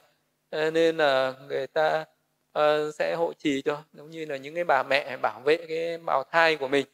Thì những cái người tu tập ấy chính là cái thai của các cái vị chư thiên ở trong tương lai người ta phải bảo vệ. Những cái người nào mà có cái sự uh, thọ giới có cái sự thực hành giới trong những cái ngày đó thì chư thiên người ta sẽ biết. À, các vị chư thiên để biết thì người ta sẽ để tâm đến những người đấy thỉnh thoảng người ta sẽ hướng tâm đến xem cái người này à, có bình an hay không? Nếu mà có gặp những cái chướng nạn gì có thể sẽ được cái sự phụ giúp có được cái sự à, à, cứu giúp ờ, hay là có được cái sự hộ độ hộ trì của các vị chư thiên. Điều đó là cũng có chứ không phải là không. Vì cái mục đích đấy vì cái ý nghĩa như vậy cho nên là những cái ngày một tháng bốn ngày trai giới đức phật ừ, ờ, khi mà ờ, đứng trước các hàng đệ tử tại gia đức phật luôn luôn khuyến khích và khích lệ các hàng phật tử tại gia phải tu tập những ngày trai giới đó. Ngay cả hàng xuất gia thì ờ, những ngày đấy cũng là những cái ngày phải ôn lại giới luật. Những cái ngày đó cũng là những cái ngày túc lại giới bổn patimokkha ờ, để cho cái vị đó cũng, cái sự tu tập cũng cần phải có các cái vị chư thiên người ta hộ trì, thì cái sự tu tập đó nó sẽ thuận lợi hơn, tốt đẹp hơn. Thì đấy là cái ý nghĩa mà những cái một tháng có bốn cái ngày trai giới đó. Dạ, con thưa sư, con xin đọc câu hỏi tiếp theo từ hành giả Vũ Duy Thanh ạ. Dạ, con kính bạch sư, xin sư hoan hỷ cho con hỏi. Trong à, thánh đạo tám ngành thì tránh nghiệp do tránh ngữ làm cho sanh khởi. Vậy phần này thì hiểu như thế nào ạ? Con xin tri ân sư ạ. Tránh kiến, tránh tư duy, tránh ngữ, rồi đến tránh nghiệp. Tránh ngữ, ví dụ như là một cái người đó nói ra những cái lời nó đúng với sự thật. Thì ngay cái lúc mà vị đó nói ra những cái lời nó đúng với sự thật đó thì uh, cái cái cái đó uh, là cũng đã là tránh nghiệp rồi uh, cũng là nó vừa là tránh ngữ nhưng mà nghiệp ở đây nó thân nghiệp khẩu nghiệp và ý nghiệp mà thì uh, khi mà khởi lên một cái ý định muốn nói Ờ, thì cái người đấy phải khởi lên một cái ý định nhờ chân chánh. Thì ngay lúc đấy là trong cái ý của vị đó đã khởi lên một cái một cái ý nghiệp chân chánh rồi. Thì uh, vị đó mới nói ra những cái lời chân chánh. Khi nói ra những cái lời chân chánh rồi vị đó lại hành động theo những cái lời chân chánh đấy nữa thì nó sẽ tạo ra được cả ba nghiệp thanh tịnh. Vì một cái người mà nói ra một cái lời tránh một cái lời tránh ngữ thì uh, cái cái cái lời nói đâu có thể phát ra từ cái miệng đâu mà nó phát ra từ trong tâm. Vậy thì cái tâm nó phải hướng đến cái ờ, cái cái điều chân chánh trước. Thì lúc đấy nó đã thành tựu ra được cái chánh nghiệp về ý rồi. Vậy nên là một cái người ở đấy thì ờ, vì theo cái nội trình của bát chánh đạo là thế. Tránh kiến thì mới có tránh tư duy.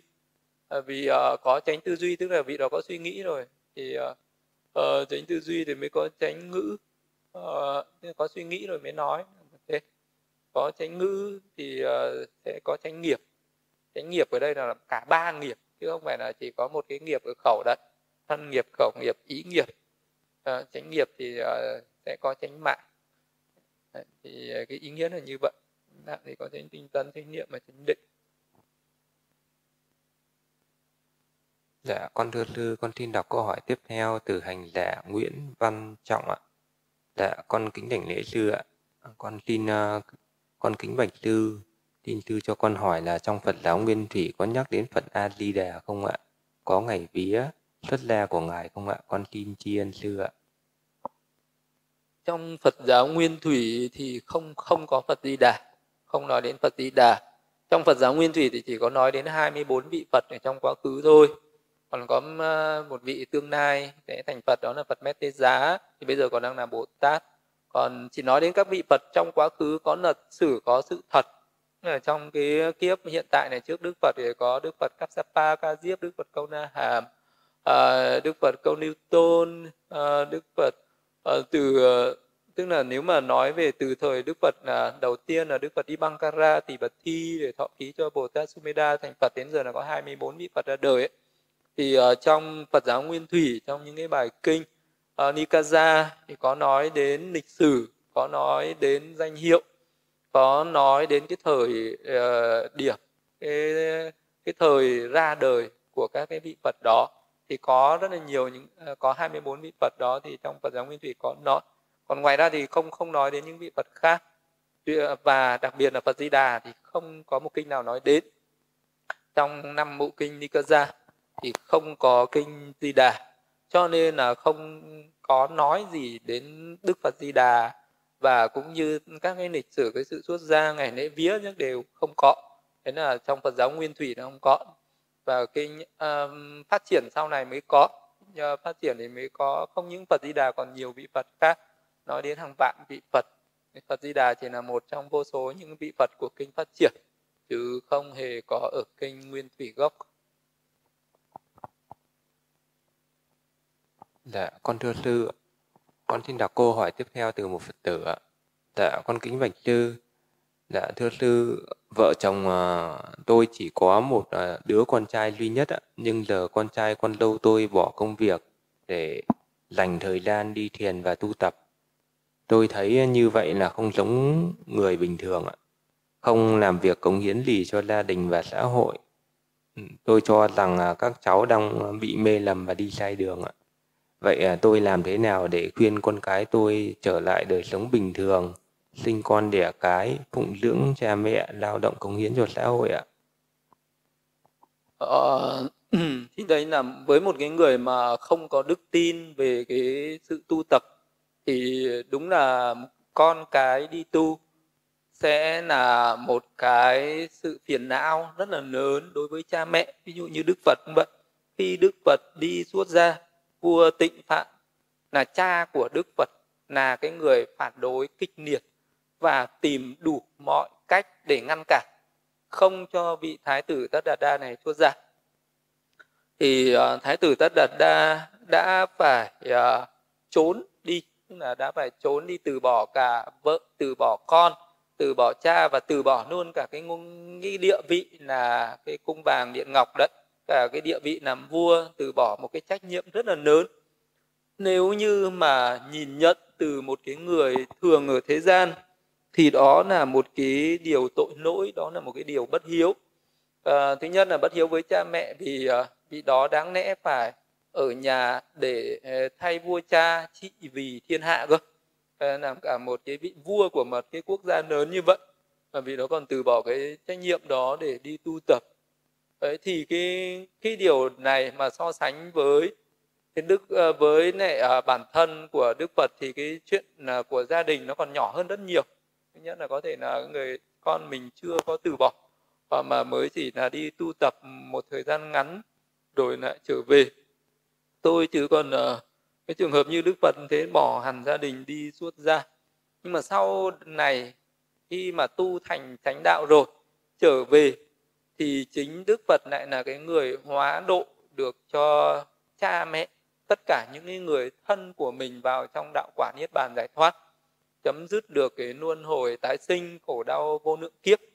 Như vậy nên là với một cái người mà có niềm tin ấy, có niềm tin vào nhân quả tin rằng có kiếp này có kiếp sau có cái sự khổ đau ở cái cõi đoạn xứ có cái sự an vui của các cái cõi thiên giới hay có cái sự an vui của niết bàn chấm dứt khổ đau thì cái người đấy sẽ hoan hỉ với cái đời sống tu tập của những cái người thân của mình nhất là những cái người cha mẹ là những cái người có đức tin thì khi mà con cái tu tập như thế thì vô cùng quý báu vô cùng hoan hỉ vô cùng là trân trọng. À, cái điều đó còn à, cái điều đó còn quý báu hơn cả một cái người khác có thể mang cả núi vàng núi bạc núi châu báu đến mà cho mình. Cũng không quý báu bằng trong nhà mình có một cái người con biết đạo à, biết tu tâm. Tu tâm ở đây thì là cái người con đấy. Tu tâm là để đoạn trừ những cái à, tâm bất thiện những cái tâm ác ý tham sân si à, và tích lũy những cái công đức những cái pháp ba la mật. Thì à, những cái công đức này nó mới đi theo mình mãi mãi từ đời này đến đời khác kiếp này đến kiếp sau.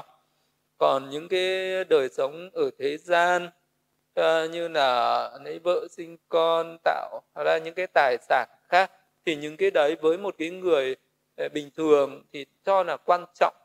Nhưng với một cái người có cái niềm tin về nhân quả nghiệp báo luân hồi tái sinh hay là một cái người hiểu sâu về cái đạo lý thì lại coi đó là cái đời sống phù du vui ít khổ nhiều hưởng thụ cái đời sống thế gian thì cuối cùng thì ai cũng phải già cũng phải bệnh cũng phải chết và những cái tài sản không thể nào mang đi được. Nhưng mà những cái công đức tu hành này thì có thể làm nội nạc cho cả những cái thân bằng quyến thuộc đã quá vãng và những thân bằng quyến thuộc còn hiện tại và cả những cái bản thân cái người đó cũng đều được hưởng những cái pháp ờ, cao thượng thủ thắng xứng đáng bậc thánh. Thì cái này nó còn tùy từng người nhưng mà với một cái người nào đó mà mình có đi tu tập thì uh, mình cần phải uh, có được cái hài hòa. Ví dụ như trong luật của đức phật dạy rằng với một cái người con muốn đi tu tập phải được sự đồng ý của cha mẹ. Đấy là cái luật mà đức phật chế định với một cái người nào mà không được cái sự đồng ý của cha mẹ thì đức phật cũng không nhận cái người đó vào tu tập. Cái người đó tu tập là phải có cái sự đồng tình của của cha mẹ à, và cái vị đó phải à, có cái sự khéo léo có cái sự uh, thay đổi tức là phải làm tròn những cái bổn phận của mình. Uh, mặc dù mình uh, tu tập nhưng mà mình không có bỏ bê không có uh, làm uh, mà không có bỏ bê những cái bổn phận trách nhiệm của mình. Cũng như là vị đó phải có những cái cách làm tăng trưởng đức tin của những cái người chưa có niềm tin. À, chứ mình không có làm mất cái niềm tin của những người chưa có niềm tin nữa vậy thì ờ, cái sự thực hành tu tập của mình làm sao phải khiến cho những người xung quanh hoan hỉ đồng tình ủng hộ tăng trưởng được cái niềm tin uh, của những người xung quanh uh, bằng những cái, cái sự thay đổi của cái tâm linh của mình. Đấy là vậy thì uh, người nào, người nào mà mình tu tập mình phải có cái trách nhiệm như vậy. Mình không vì cái sự tu tập của mình mà khiến cho những người thân của mình quay sang phỉ báng chống đối tạo những cái ác nghiệp và có khi sau này phải đọa vào các cái đoạn xứ ờ, thì cũng vì vậy nên mà phải rất là biết cách quân bình biết cách cân đối biết cách cân nhắc và biết cách tu tập làm sao cho nó phù hợp à, và nó đem lại cái lợi ích cả về hiện tại này à, cho mình và cho người thân và đem lại cái lợi ích đó cả về trong tương lai thì sẽ tốt đẹp hơn Dạ, con thưa sư. Có hai hành giả là Trần Duy Tiệp và Đỗ Thị Hậu ạ. Cả hai hành giả này đều xin sư cho phép uh, trong dịp Tết này được tới chùa để thực hành thiền ạ. Ừ, được. Dạ, con thưa sư, con xin đọc câu hỏi từ hành giả Ly ạ. Dạ, con thưa sư, con ngồi thiền vào buổi sáng được 15 phút mà tới trưa thì lại hay nổi sân ạ xin sư tử bi hoan hỷ chỉ dạy giúp con ạ đó đấy là do bị ức chế quá do mình căng thẳng quá do mệt mỏi quá. Mình phải để tâm nhẹ nhàng thân tâm nó rất là tự nhiên thoải mái không bị ức chế không gò ép không căng thẳng. Thì cái ngồi nó sẽ tăng trưởng cái sự hoan hỷ thì nó tăng trưởng cái kinh an cái an lạc lên. Thì, thì thì mới được. Mình gò ép ức chế quá nên nó mới như thế chứ. Dạ, con thưa sư, con xin đọc câu hỏi từ hành giả sen trắng ạ. Dạ, con kính bạch sư ạ. Một ngôi chùa mà nhiều người đến tu tập và luôn bị phi nhân quấy nhiễu là vì những lý do gì ạ? Con xin sư từ bi chỉ đây ạ. Một ngôi chùa đấy có thể là sẽ có những cái vị phi nhân ở cái ở cái chỗ đấy. Ví dụ như là có những người tu tập ở nơi đấy làm cho những cái vị phi nhân người ta rất là khó chịu như các vị tỷ kheo ở thời Đức Phật khi đến một cái khu rừng tu tập thì những vị phi nhân người ta thường hay sống ở trên cao sống ở trên cây. Nhưng mà khi mà có những người tu tập ở dưới thấp thì người ta rất là không dám lên trên cao. Là người ta sợ bất kính với những người tu tập ở dưới. Cho nên là họ tìm cách họ xua đuổi những cái người tu tập ở đấy đi để vì để, để cho người ta muốn sống được yên ổn. Thì Đức Phật dạy là ở chỗ nào như vậy thì vị đó cần ờ, đọc cái kinh uh, tâm từ nhiều và tụng kinh tâm từ tụng kinh tâm từ hoặc là thực hành thiền tâm từ có nghĩa là tụng đọc kinh tâm từ nhiều đấy là cái pháp hóa giải tốt nhất đối với những cái phi nhân ở đó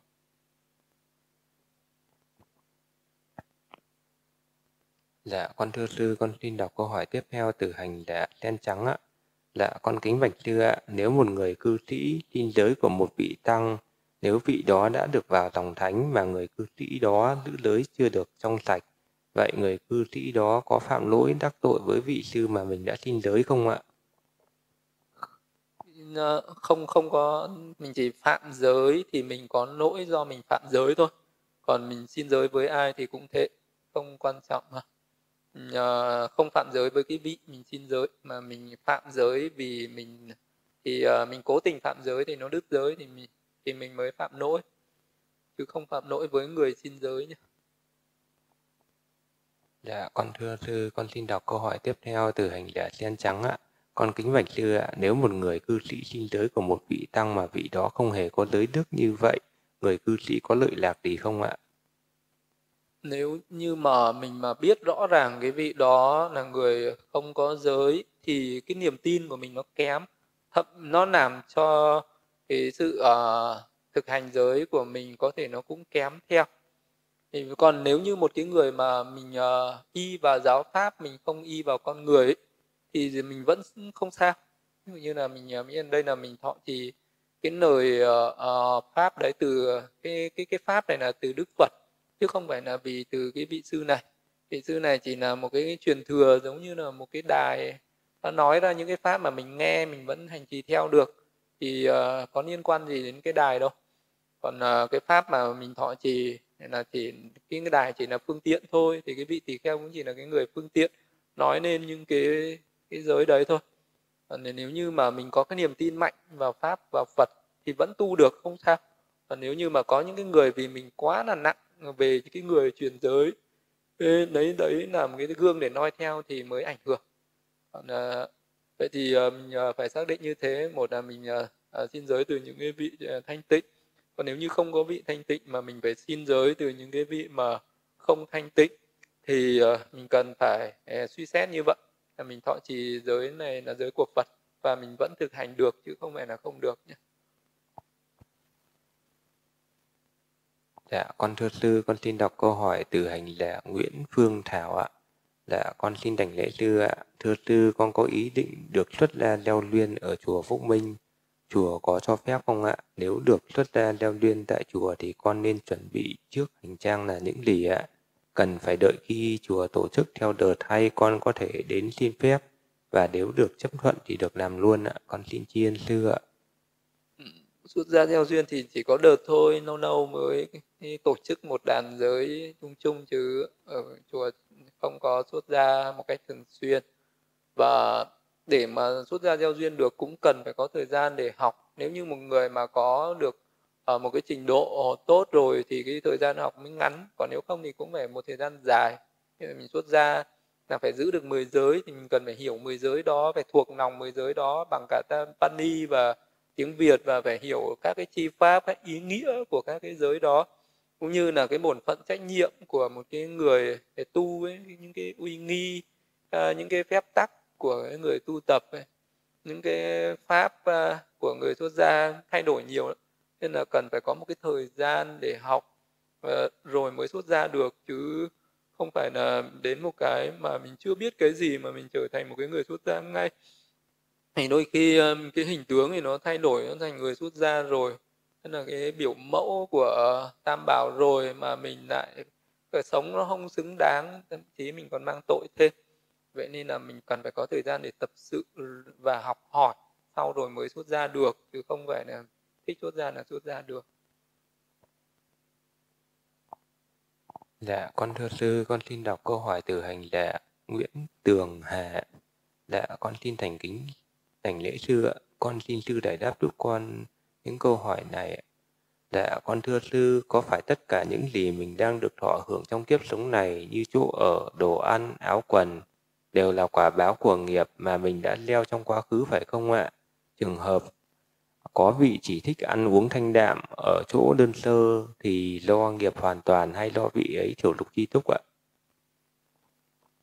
Nó cái tất tất cả những cái nghiệp gì nó đều có hai nguyên nhân hết không có một cái nghiệp gì mà chỉ có một nguyên nhân quá khứ cả nó đều có nguyên nhân quá khứ và nguyên nhân hiện tại nữa thì ờ, mới nó mới cho ra cái quả được.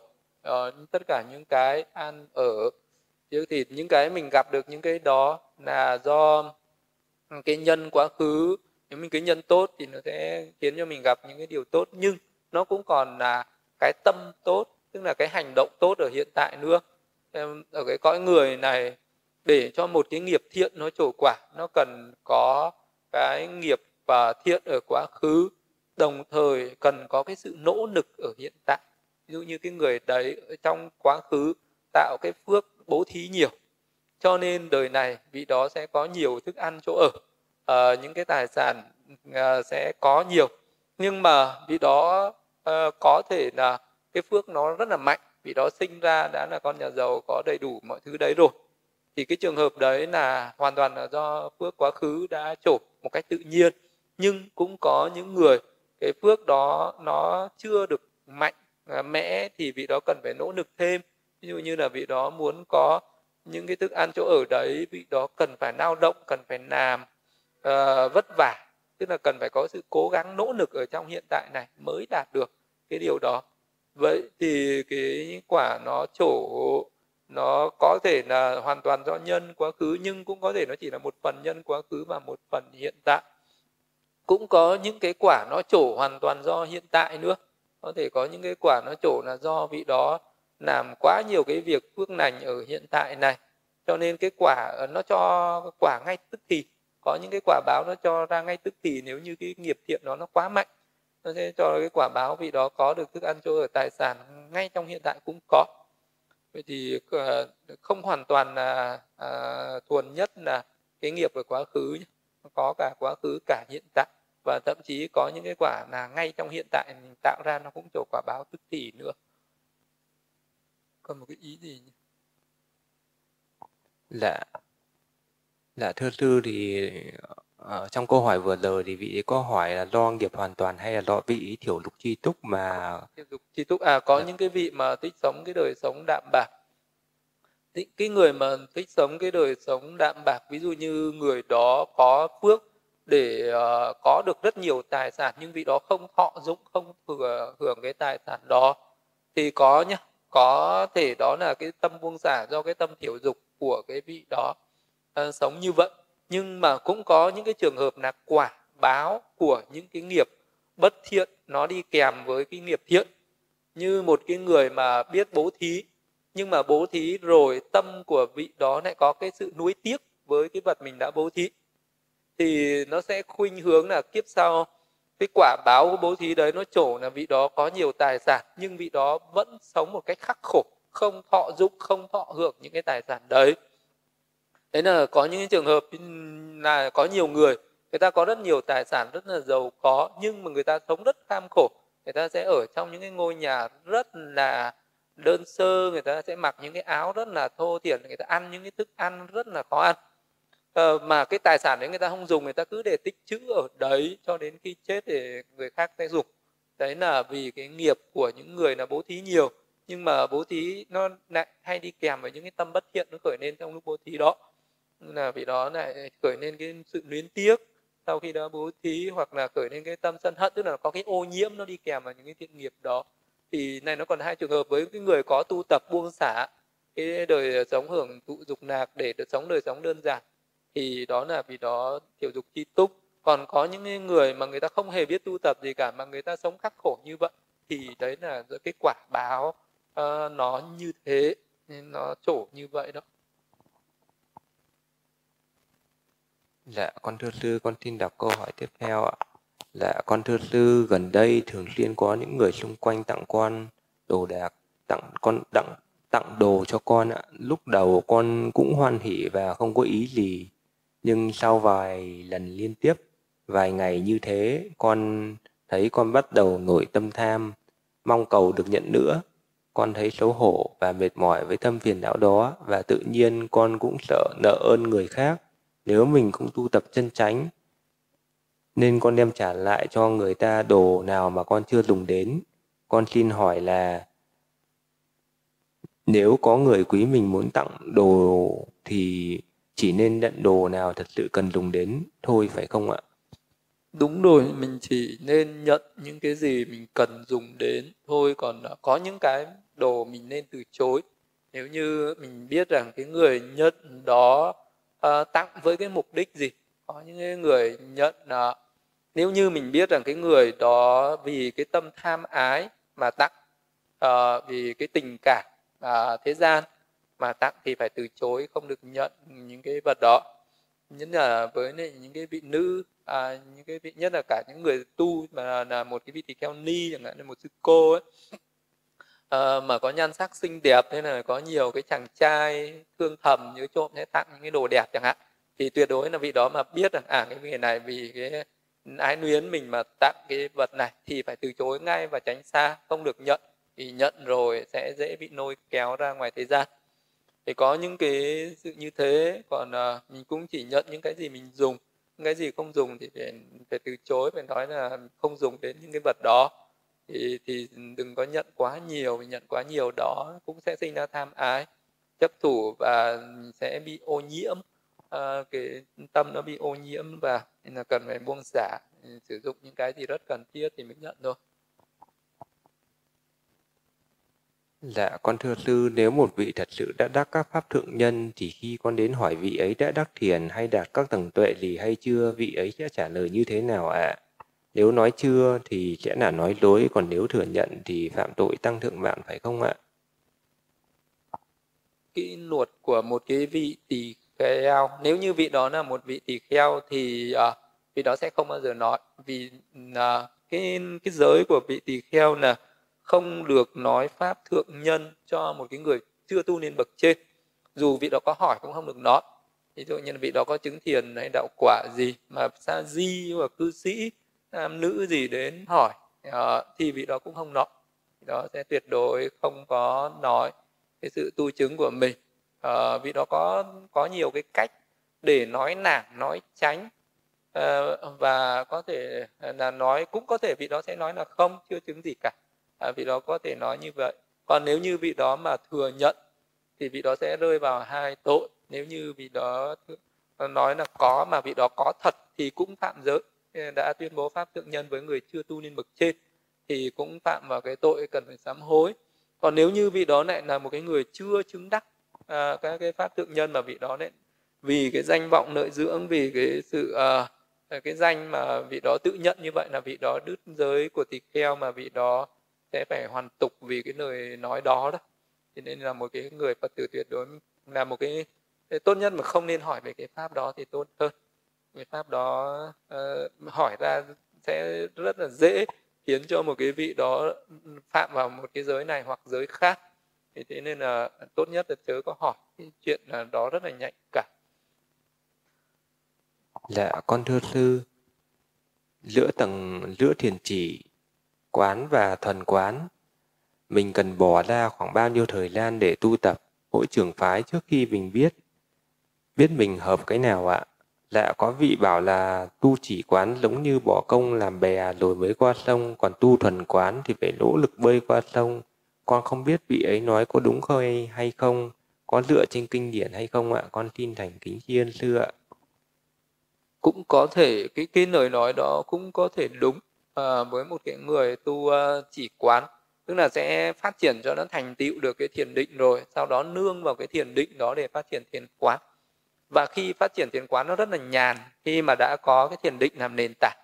À, rồi lúc đấy quán cái gì nó cũng dễ dàng à, rõ ràng an nhàn đúng là như một cái người đang chèo thuyền để qua sông. Còn một cái người mà thuần quán à, đúng là thời bây giờ mà đi thẳng vào thuần quán sẽ với một cái tâm chưa có định hoặc là với cái tâm đấy có cái định rất là yếu, thì rất là mệt. Là cái, trong cái quá trình thực hành đó, cái tâm nó rất là căng thẳng, nó rất là mệt mỏi. Thì cũng rất là vất vả, gian nan. Thì cũng giống như là một cái người đang bơi qua sông bằng chính cái cánh tay, không có cái phương tiện gì để nương vào. Thì cái sự ờ, so sánh đó là có hợp lý. Còn để mà thử áp dụng trong thời gian bao lâu? Cái này không nó không nó không có phù hợp được. Căn tánh của mỗi người mỗi khác nhau. Có những người thực hành chỉ trong một ngày người ta đã đắc định rồi. Có những người phải cả một tuần có người cả tháng cả năm có người phải cả 10 năm 20 năm. Có người cả đời có người cả đời cũng không thành tựu. Đấy, thì với thiền định cũng thế với thiền quán cũng vậy. Có người một ngày người ta cũng thành tựu được thiền quán. Nhưng có người cả năm 10 năm 20 năm rồi mới thành tựu nhưng cũng có người cả đời không thành tựu thì cái này không có thể giới hạn thời gian được còn mình đến thử bao lâu là tùy mình thôi thử tiền định một thời gian. À, rồi mình cảm thấy nó không có tiến bộ gì cảm thấy không còn hoan hỉ nữa thì mình có thể chuyển sang thiền quán. Hay là thiền quán một thời gian dài mà mình cảm thấy không có tiến bộ không hoan hỉ gì nữa thì mình lại chuyển sang thiền định. Thì đấy là tùy duyên thôi là tùy mình quyết định chứ không có cái giới hạn thời gian nào quy định chung cả.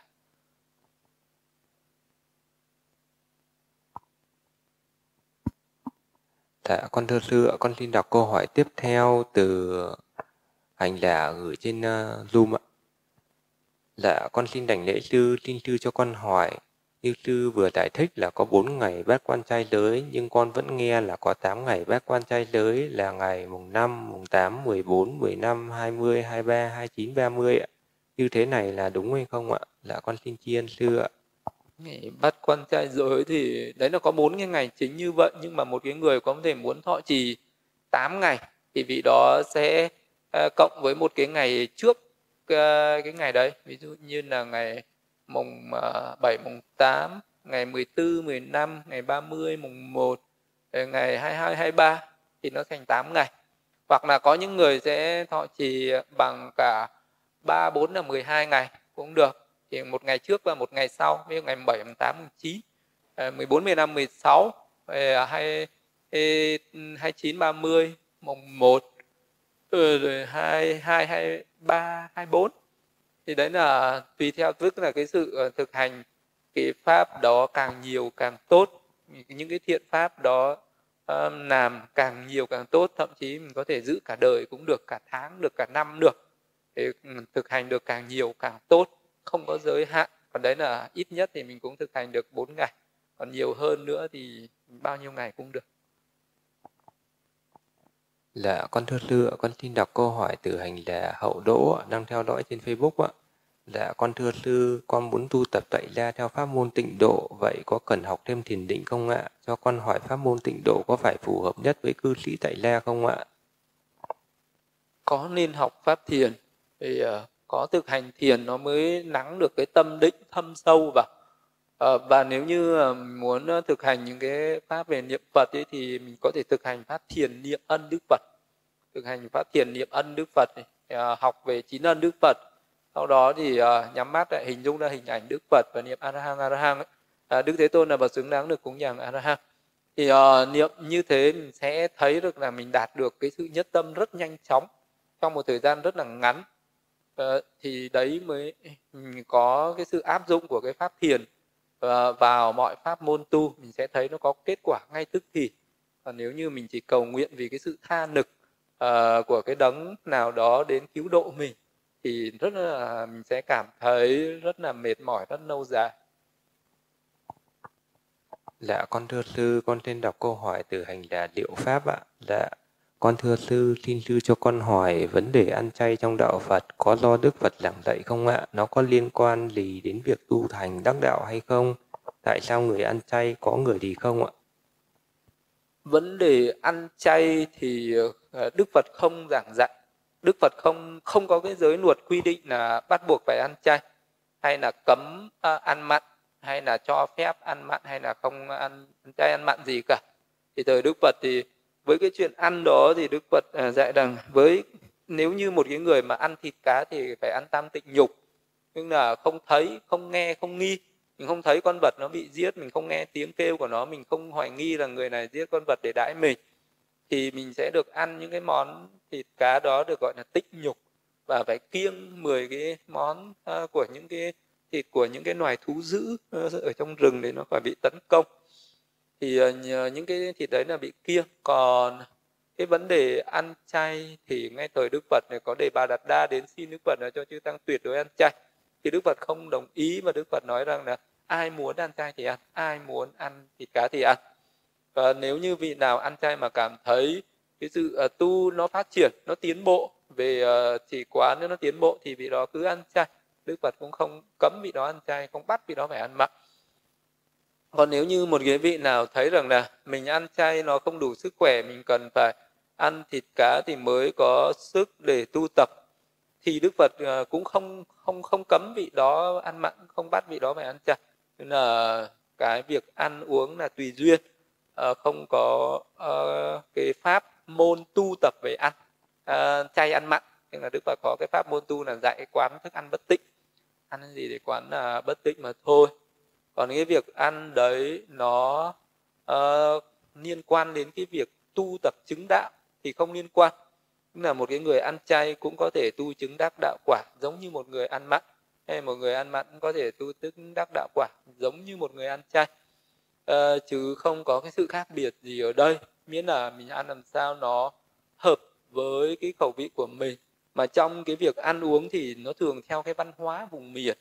À, văn hóa tục lệ của từng nơi. Có những người người ta sinh ra ở cái nơi đấy có cái văn hóa ăn chay đã có sẵn từ xưa rồi thì cái vị đó khi đi suốt ra rồi vẫn ảnh hưởng cái văn hóa đấy thì vị đó sẽ ăn chay. Là mặc dù là tu tập là thực hành cái pháp của đức phật còn cái văn hóa à, về ẩm thực về ăn uống này thì không liên quan gì đến việc tu tập. Mình có thể ăn chay nhưng mình không được coi ăn chay là là một pháp môn tu cái người nào mà nghĩ rằng là tôi ăn chay tôi mới là người tu chân chánh người kia ăn mặn là người tu xấu người bất tịnh không được nghĩ như vậy. Thì ăn cái gì thì mình cũng phải quán nó là bất tịnh ăn xong thì nó thành phật. Ờ, và ăn chỉ là để nuôi thân để lấy sức để tu tập chứ không phải cái ăn này nó tạo ra công đức phước lành hay là nó tạo ra đạo quả gì hết. Thế nên là ăn chay nó cũng thế ăn mặn nó cũng thế. Và cái người ăn mặn thì nó sẽ có sự cần phải lưu tâm hơn. Tức là nếu mà một cái người đó ăn chay sẽ dễ ờ, ấy hơn dễ sẽ đỡ phải lưu tâm đến tam tịnh nhục. Đối với một người ăn ăn mặn không được ăn một cách quá tùy tiện vì đó ăn phải có suy xét. Tức là khi mà vị đó ăn cái món đấy vị đó phải xác định được món này là món thịt của con gì. À, và nếu như đó là thịt chó thịt mèo thịt trâu thịt ngựa thịt voi thịt hổ thịt cọp báo ấy ờ, rắn hay là thịt người ấy là tuyệt đối là phải không được ăn cho nên là ăn mặn thì cần phải suy xét phải biết được cái, cái thịt này là thịt gì. Còn nếu như mình không biết được hoặc là mình có sự hoài nghi ở đây là thịt rắn đây là thịt uh, trâu đây là thịt chó là không được ăn. Có những cái món thịt mà không được phép ăn thì không được ăn và không được vướng không được phạm vào tam tịnh nhục. Uh, thấy nghe nghi rồi là không được ăn. Vậy thì uh, cái đấy là cái vấn đề à, ăn mặn là sẽ ờ, sẽ phải có thêm một số cái quy định và một số cái ràng buộc như vậy còn ăn chay thì biết đó là những cái ờ, ờ, cái thực phẩm ở đấy nó toàn là vật thực thôi. Nó toàn là những cái uh, uh, những cái cây cỏ uh, thôi thì mình không cần phải suy xét những cái điều đó nữa. Là động vật thực vật là thực vật thì mình dễ dàng hơn đỡ phải suy xét hơn. Thì đấy là ăn ăn này là liên quan đến văn hóa người nào ăn chay là do người đó có ảnh hưởng bởi văn hóa của cái địa phương của vùng miền của mình à, còn những người tu tập thì có thể ăn chay cũng được ăn mặn cũng được và không liên quan gì đến đạo quả giải thoát hết Dạ, con thưa sư, một người tu tập đến mức độ nào thì có thể thấy được kiếp trước của mình và biết được kiếp sau của mình sẽ tái sinh về đâu ạ? Tu tập uh, để mà thấy được kiếp trước của mình thì có hai cách để thấy được kiếp trước. Một là vị đó thực hành thiền định. Và nếu mà phát triển ở cái định rất là thâm sâu và phải thực hành tứ thiền bát định thực hành 14 pháp thuần thục và vị đó làm chủ được tâm theo 14 cách để phát triển được túc mạng trí thì sẽ thấy được kiếp trước uh, uh, của mình cả những nét đại cương và chi tiết. Thì đấy là nương hoàn toàn vào thiền định cũng có thể thấy được kiếp trước và phải thực hành thiền định rất là thâm sâu. Còn một cái pháp thứ hai là có thể nương vào thiền tuệ. Là cái ờ, muốn thấy được kiếp trước thì vị đó phải phân tích ra được năm uẩn tức là cái danh và sắc. Phân tích được danh sắc bên trong bên ngoài rồi thì vị ấy nương vào cái phiền não luôn vị đó khởi lên rồi đi ngược về quá khứ.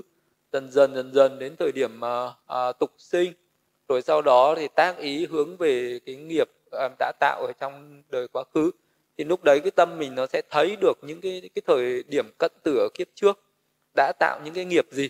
Trong đó nó có một cái cái, cái nghiệp nuôn và phiền não nuôn ở cái thời quá khứ đó mà mình sẽ thấy được cái hình ảnh uh, thấy được những cái nghiệp mà mình đã tạo trong đời quá khứ đấy. Thì cái đấy cũng là một cách mình thấy được những cái đời quá khứ mình đã ở cái cõi nào uh, mình ở đâu mình đã làm những cái gì thì đấy cũng là một cái cách để thấy được cái đời quá khứ nhưng không thấy được một cách chi tiết như là ở túc mạng trí túc mạng trí thì thấy chi tiết hơn còn những cái này thì sẽ thấy được những cái đại cương những cái nghiệp mà mình đã làm và nó đang sinh sôi nó đang tranh nhau trổ quả ở cái thời điểm cận tử ở quá khứ đấy.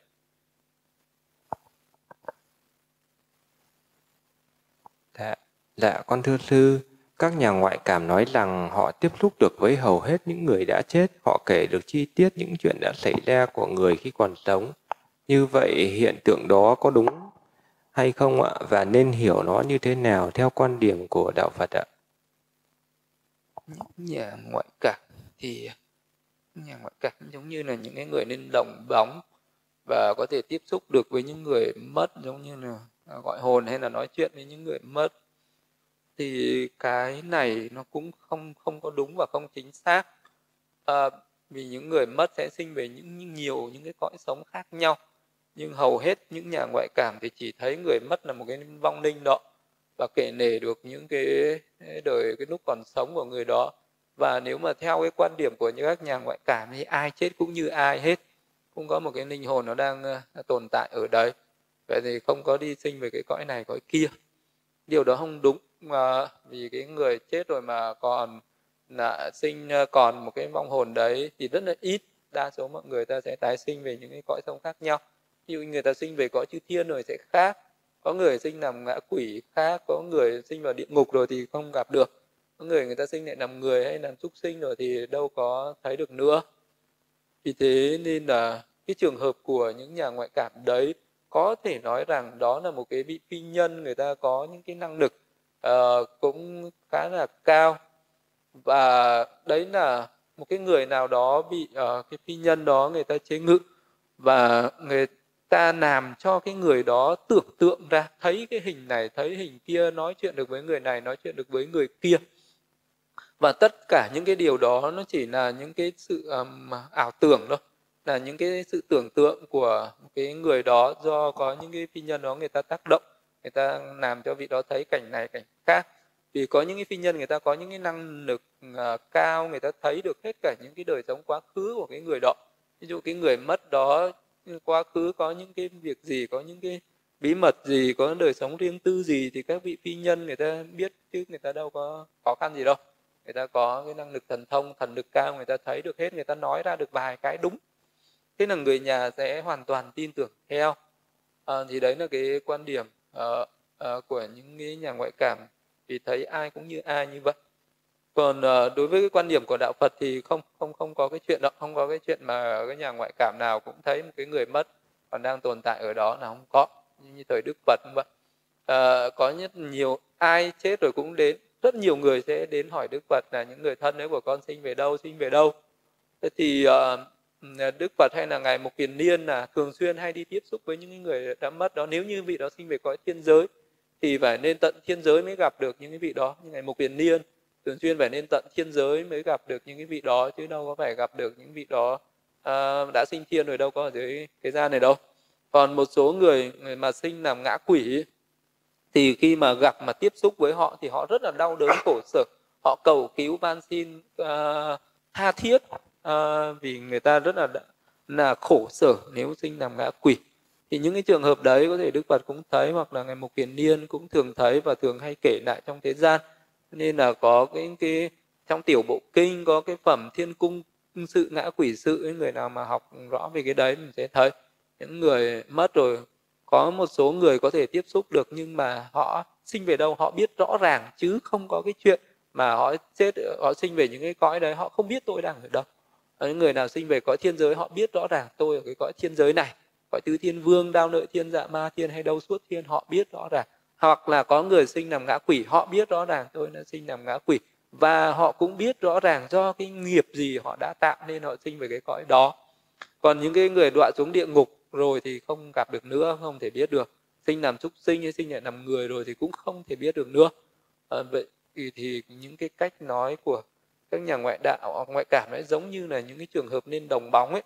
Trong thế gian này hầu hết người ta bị mê muội bị mê tín bị tin tưởng theo những cái uh, những cái pháp ờ, đó của những cái người đồng tính đồng uh, bóng và những cái người ngoại cảm thì cũng là một trường hợp đồng tính thôi.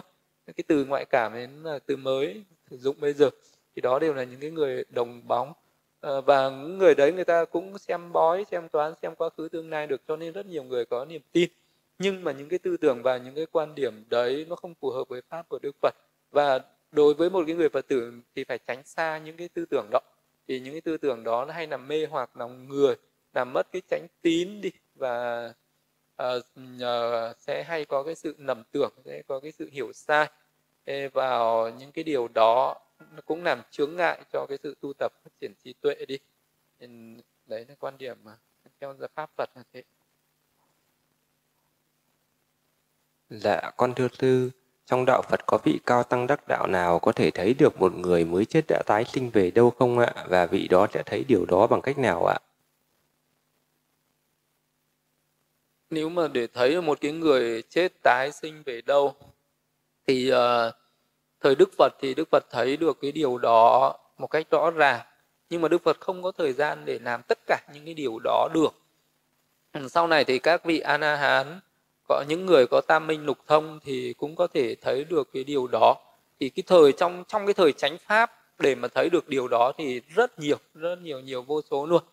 Nhưng mà đến cái thời hiện tại bây giờ để mà có một người mà thấy được cái điều đó thì rất là hiếm, rất ít người.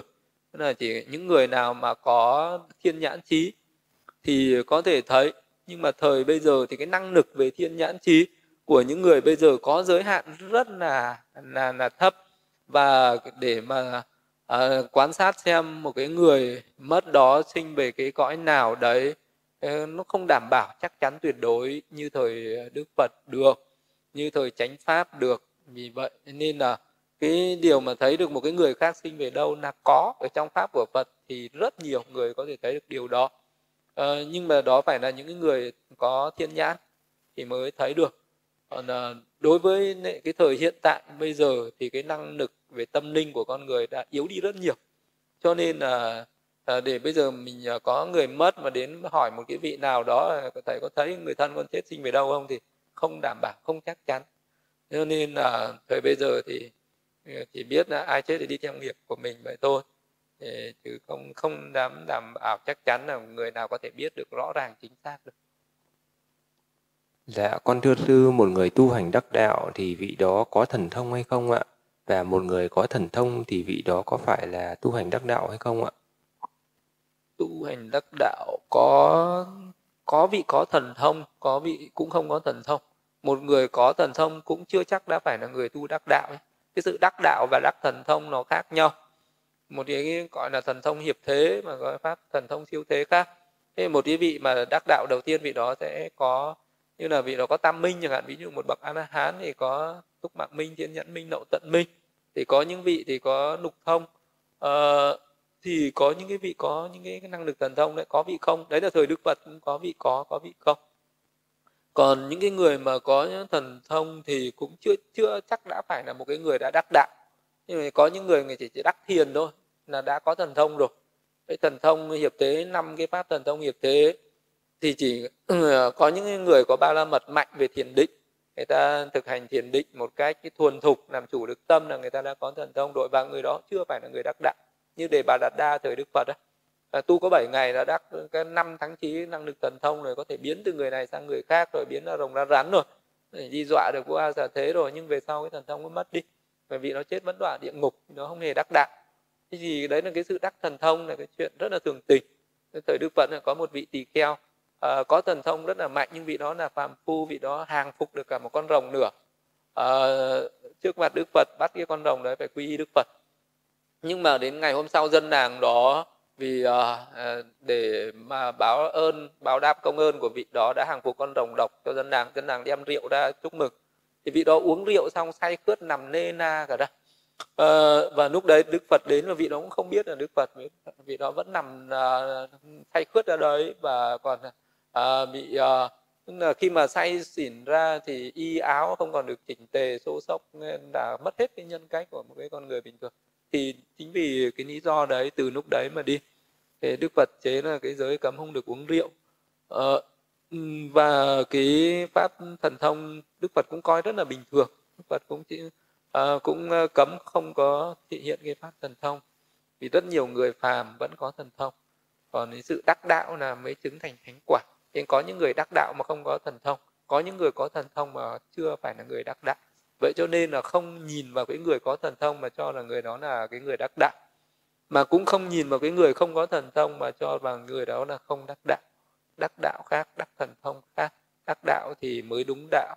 Mới đúng là con đường còn đắc thần thông nó chỉ là một cái pháp ờ, rất là tầm thường, nhỏ bé, không có gì cao cả hết. Dạ, con thưa sư ạ, có một câu hỏi từ một hành giả. Dạ, Nam Mô Bổn Sư Thích Ca Mâu Ni Phật. Con kính bạch thầy, con là phàm phu, vô minh chưa hiểu sáu căn khi tiếp xúc với sắc thọ tưởng hành thức, không phải đưa về não để phân tích, phát sinh ra tâm. Vậy cái gì biết được cảm xúc, hình bóng, suy nghĩ của tâm? Nó nằm ở đâu ạ? Mong thầy chỉ dạy cho con ạ.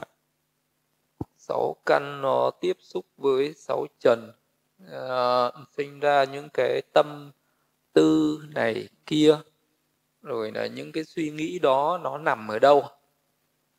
Thì uh, nó có sáu căn và mỗi căn nó có một cái nhiệm vụ có cái chức năng có cái nhiệm vụ của nó. Nó có căn có cảnh có thức thì nó mới sinh ra tức là có căn có cảnh có sự tiếp xúc có sự tác ý và có những cái duyên hỗ trợ nữa. Thì nó mới sinh ra các cái tâm thức khác nhau thì con mắt của mình thì nó chỉ có cái nhiệm vụ là nhìn vào cảnh sắc thôi. Còn à, cái mà nó tiếp nhận cảnh sắc đó suy xét cảnh sắc đó à, và nó ờ, quyết đoán trên cái cảnh sắc đó rồi nó mới khởi lên những cái tâm thiện hay tâm bất thiện có cái tác ý trên cái cảnh đó nó khởi lên tâm thiện hay tâm bất thiện khác nhau. Ừ, thì tất cả những cái tâm đấy nó sinh lên từ cái nội ý môn tức là cái nộ nó ở trên cái cái nhãn tịnh sắc nó chỉ khởi lên cái sát na là nhìn thấy cảnh thôi. Còn tất cả những cái tâm về sau ấy nó đều sinh lên từ cái ý môn. Ý môn của mình nó khởi lên cả trước khi nhìn nó khởi lên cả trong khi nhìn mà nó khởi lên cả sau khi nhìn. À, nó cũng vậy cái ý môn của mình nó khởi lên trước khi nghe trong khi nghe sau khi nghe. À, và trước khi ngửi nếm chạm xúc trong khi và sau khi đó một cái cảnh gì nó đập vào mắt nó cũng đập vào ý môn. Nó đập vào tai mũi lưỡi thân ý thì nó cũng đập vào ý môn ngay tức thì thì tất cả những cái đấy sau này nó sinh lên đều từ ý môn. Ý môn thì nó sinh lên từ cái sắc ý vật, tức là từ cái sắc trái tim của mình, mà nó sinh ra những cái đó. Thì cái, những cái suy nghĩ, những cái tâm tư đó nó sinh khởi lên thì nó cũng là do có căn. Căn, ví dụ như là ở ý căn, nó suy tư những cảnh quá khứ tương lai đó, thì nó cũng phải nương vào cái sắc ờ, vật chất, đó là sắc cái tim sắc ý môn. Rồi nó cũng phải có cái cảnh. Cái cảnh là cái mà nó đã tưởng nhớ, nó đã nắm bắt đó uh, thì đó là có cảnh và nó cũng có cái sự tiếp xúc nó cũng có cái sự tác ý rồi nó sẽ khởi lên những cái suy luận những cái tâm à, này tâm kia khác nhau. Ví dụ như là cùng một cái cảnh đấy cái lúc này mình nhìn thấy mình yêu nhưng mà lúc sau mình nhìn thấy mình lại à, mình nghĩ lại mình lại ghét. Ờ, đấy là vì cái sự tác ý của lúc trước nó khác tác ý của cái thời điểm sau đó nó khác. Như là ai cho mình một cái món quà gì đó cái lúc mình nhận được ấy thì mình rất là hoan hỉ nhưng mà khi mà mình về nhà à, rồi mình nghĩ lại mà ờ, mình bảo à, những người này cho mình chắc có ý đồ gì đây có cái ờ, mưu cầu gì đây? Thế là tự nhiên mình lại khởi lên cái tâm bất an non nè thì đấy nó đều là do cái tác ý của mình thì tất cả những cái tác ý đó nó đều sinh lên từ cái ý môn của mình đó. Thế thì nó làm như thế tâm nó khởi lên nó không phải là nó trú ở đâu nó không phải nó nằm ở đâu mà nó khởi lên là do những cái nhân duyên nó đầy đủ uh, đó là nó phải có căn như thế nó phải có cảnh nó phải có cái sự tiếp xúc giữa căn với cảnh nó phải có cái sự tác ý uh, như vậy. Tác ý đúng thì nó sinh ra những cái tâm cao thượng tác ý sai thì nó sinh ra những cái tâm hạ nhiệt. Thì uh, với cái sự uh, giải thích về cái tâm thì nó chỉ chung chung thế thôi. Còn khi nào mình uh, phân tích ra được bằng cái tiền tuệ cơ thì mới hiểu một cách chi tiết rõ ràng được. Còn uh, để mà hiểu về cái tâm nó rất là phải có một cái quá trình để mà tu tập rất là uh, lâu dài thì mới có thể phân biệt rõ ràng chi tiết được. Dạ, con thưa sư, con xin đọc câu hỏi tiếp theo từ hành giả Tâm Liên ạ. Dạ, con xin đảnh lễ sư, bạch sư, con có hai câu hỏi trong quá trình tu tập ạ. Vâng, Mong sư lại đáp giúp con ạ. Hai hiện tượng này gồm một trong quá trình tu tập con thấy ngày càng ít nói, không thích giao tiếp và tiếp xúc mọi người, có khi vài ngày không nói gì. Hiện tượng số 2 là trong khi con ngồi thiền, ngồi khoảng 30 phút thì hơi thở trở nên nhẹ nhàng, đôi lúc cảm giác hơi thở như mất đi, không còn nữa. Khi để tâm tới sự mất đi đó thì hơi thở quay trở lại ạ. À. Vậy, xin sư cho con hỏi là các hiện tượng đó là như thế nào ạ? À? Đang đi theo đúng hay là sai đường ạ? À? Nếu sai thì con nên làm gì để quay lại đúng hướng ạ? À? Nếu mà uh, tu tập nó có nó có cái sự tiến bộ uh, trong pháp ấy nó có sự tiến bộ thì nó sẽ ít nói đi là đúng. Uh, và nó sẽ ít cái sự tiếp xúc ít cái sự năng xăng vì có cái chánh niệm nó mạnh và lúc ấy mình có cái sự uh, hỉ nạc ở trong pháp thì uh, cái đời sống nó hướng nội nhiều hơn. Thì khi mà hướng nội tức là khi mà hướng về đời sống tu tập tâm linh mình cảm nhận được cái sự an lạc chân thật ở bên trong mình và không còn chạy theo đi tìm kiếm những cái niềm vui ở bên ngoài nữa. Thì vì cái lý do đó cho nên là mỗi ngày mình sẽ ít nói đi ít tiếp xúc đi. Và trong cái quá trình ít nói ít tiếp xúc đấy thì cái chánh niệm nó vẫn được duy trì và phát triển. Cái điều đó thì là đúng không có gì sai mà không có gì phải, phải ái ngại về chuyện đó. Nhưng cái việc đó cũng không vì cái ờ, cái sự ít nói đấy mà mình phải ờ, sinh ra cái cái khó chịu nhé ví dụ như có ai đó mà có việc gì cần hỏi mình vẫn phải nói. Có những người thì sẽ tu một cách giống như là tịnh khẩu hoàn toàn. Vì đó thực hành cái pháp đó là không nói chuyện với ai thậm chí ai hỏi đến thì nó còn viết ra giấy để không nói. Ừ, chuyện à, hoặc là có những vị nào đến hỏi vì nó giả vờ như câm như điếc như không nghe không nói gì thì cái điều đấy cũng cực đoan quá.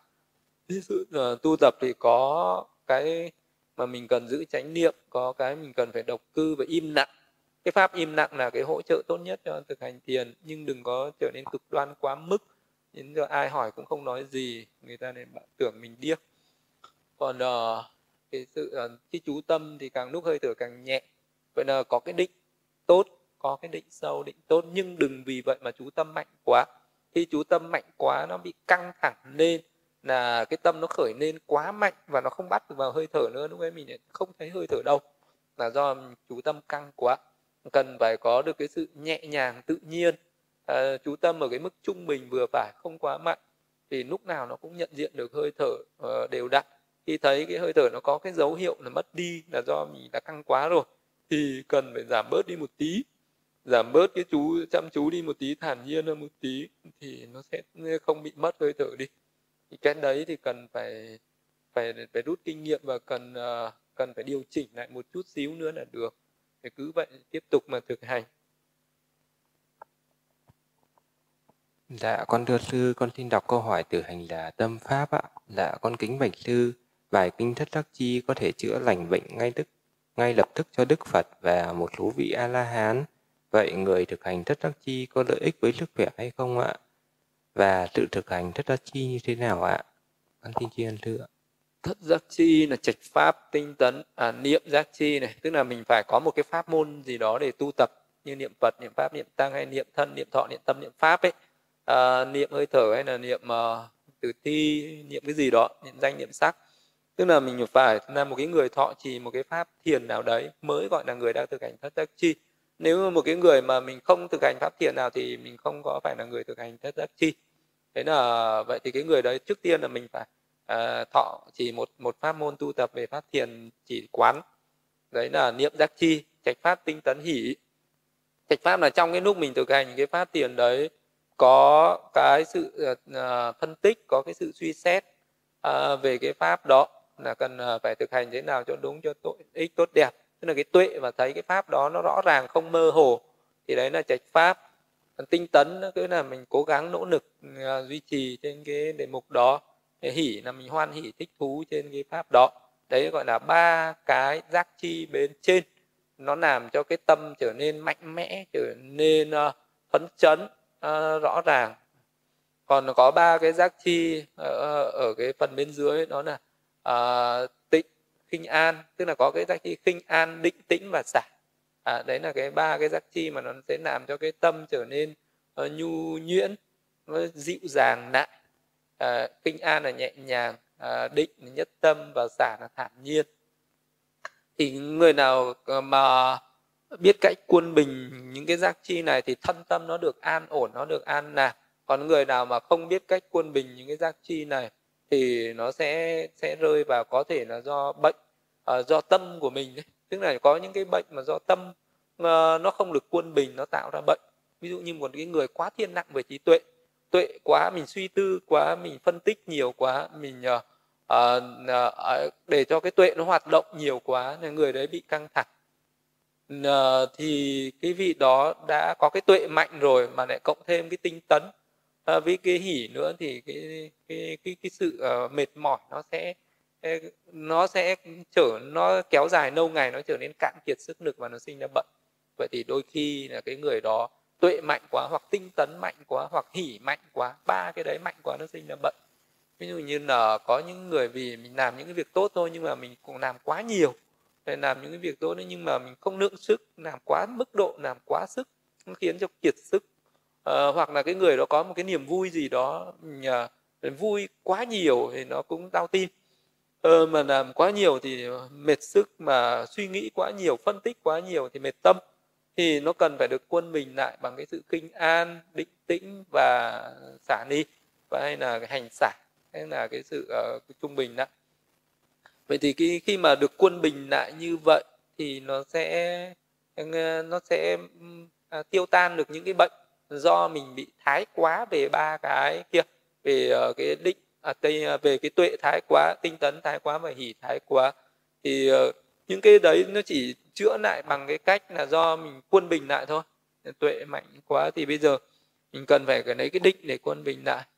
Tinh tấn mạnh quá bây giờ mình dùng cái định tĩnh để quân bình lại. Cái hỉ mạnh quá bây giờ mình có cái sự kinh an. À, tức là cả ba cái kinh an niệm à, kinh an định và giải nó làm dịu cái những cái trạch pháp làm dịu cái tinh tấn giảm bớt đi làm dịu cái hỉ đi. Nó giảm bớt đi và thế là sẽ bớt nó sẽ bớt đi được một số bệnh do tâm mình nó bị thái quá nó sinh ra. Vì vậy nên là nhiều khi có những cái bệnh do cái sự uh, nỗ lực của cố gắng quá nó tạo ra. Thì mình biết cách quân bình như vậy thì mình sẽ rất là khỏe. Thân và cả tâm mình cũng thế nếu mà không bị thái quá về một cái gì thì nó sẽ có được cái sự quân bình là khỏe mạnh nhất. Còn nếu như mình mà thái quá một cái gì đó nó cũng sinh ra bệnh. Thì có những người mà uh, khinh an định tĩnh và xả nhiều quá thì nó cũng sẽ sinh ra cái bệnh đó là cái bệnh nó, nó trở nên bị uh, bị giải đãi trầm trọng uh, bị lười biếng và sợ hãi đối với những cái công việc khác đấy thì cái người đấy lại cần phải à, phát khởi lên cái tinh tấn tuệ và hỷ thì sẽ làm cho những cái sự giải đãi cái thụ động đó nó tiêu tan. Còn à, cái sự uh, mạnh mẽ quá thì mình cần phải kinh an niệm định xả để giảm bớt đi. Vì uh, thời đức phật với các bậc a la hán thì đôi khi cũng có những cái bệnh do uh, uh, do quá là mệt mỏi căng thẳng uh, về thân tâm thì khi mà ôn lại thất giác chi thì sẽ quân bình lại được một cái là bệnh tiêu tan. Thì cũng vậy, nếu bây giờ một cái người thực hành thất giác chi mà một cách thiện xảo, biết cách quân bình như vậy, không bị rơi vào thái quá quá căng thẳng mệt mỏi hay là quá giải đãi thụ động, thì cái vị đấy sẽ giữ được cái sức khỏe cũng tốt, cái tâm lý tinh thần nó cũng tốt. Ờ, ờ, thì cái pháp đấy vừa phát triển về trí tuệ nhưng nó cũng vừa phát triển cả về cái sức khỏe đảm bảo cho mình có được cái sức khỏe để thực hành lâu dài. Nên là thất giác chi được gọi là thất bồ đề là cái con đường đi đến giác ngộ. Cái pháp đấy chủ yếu là tu tập để đi đến giác ngộ.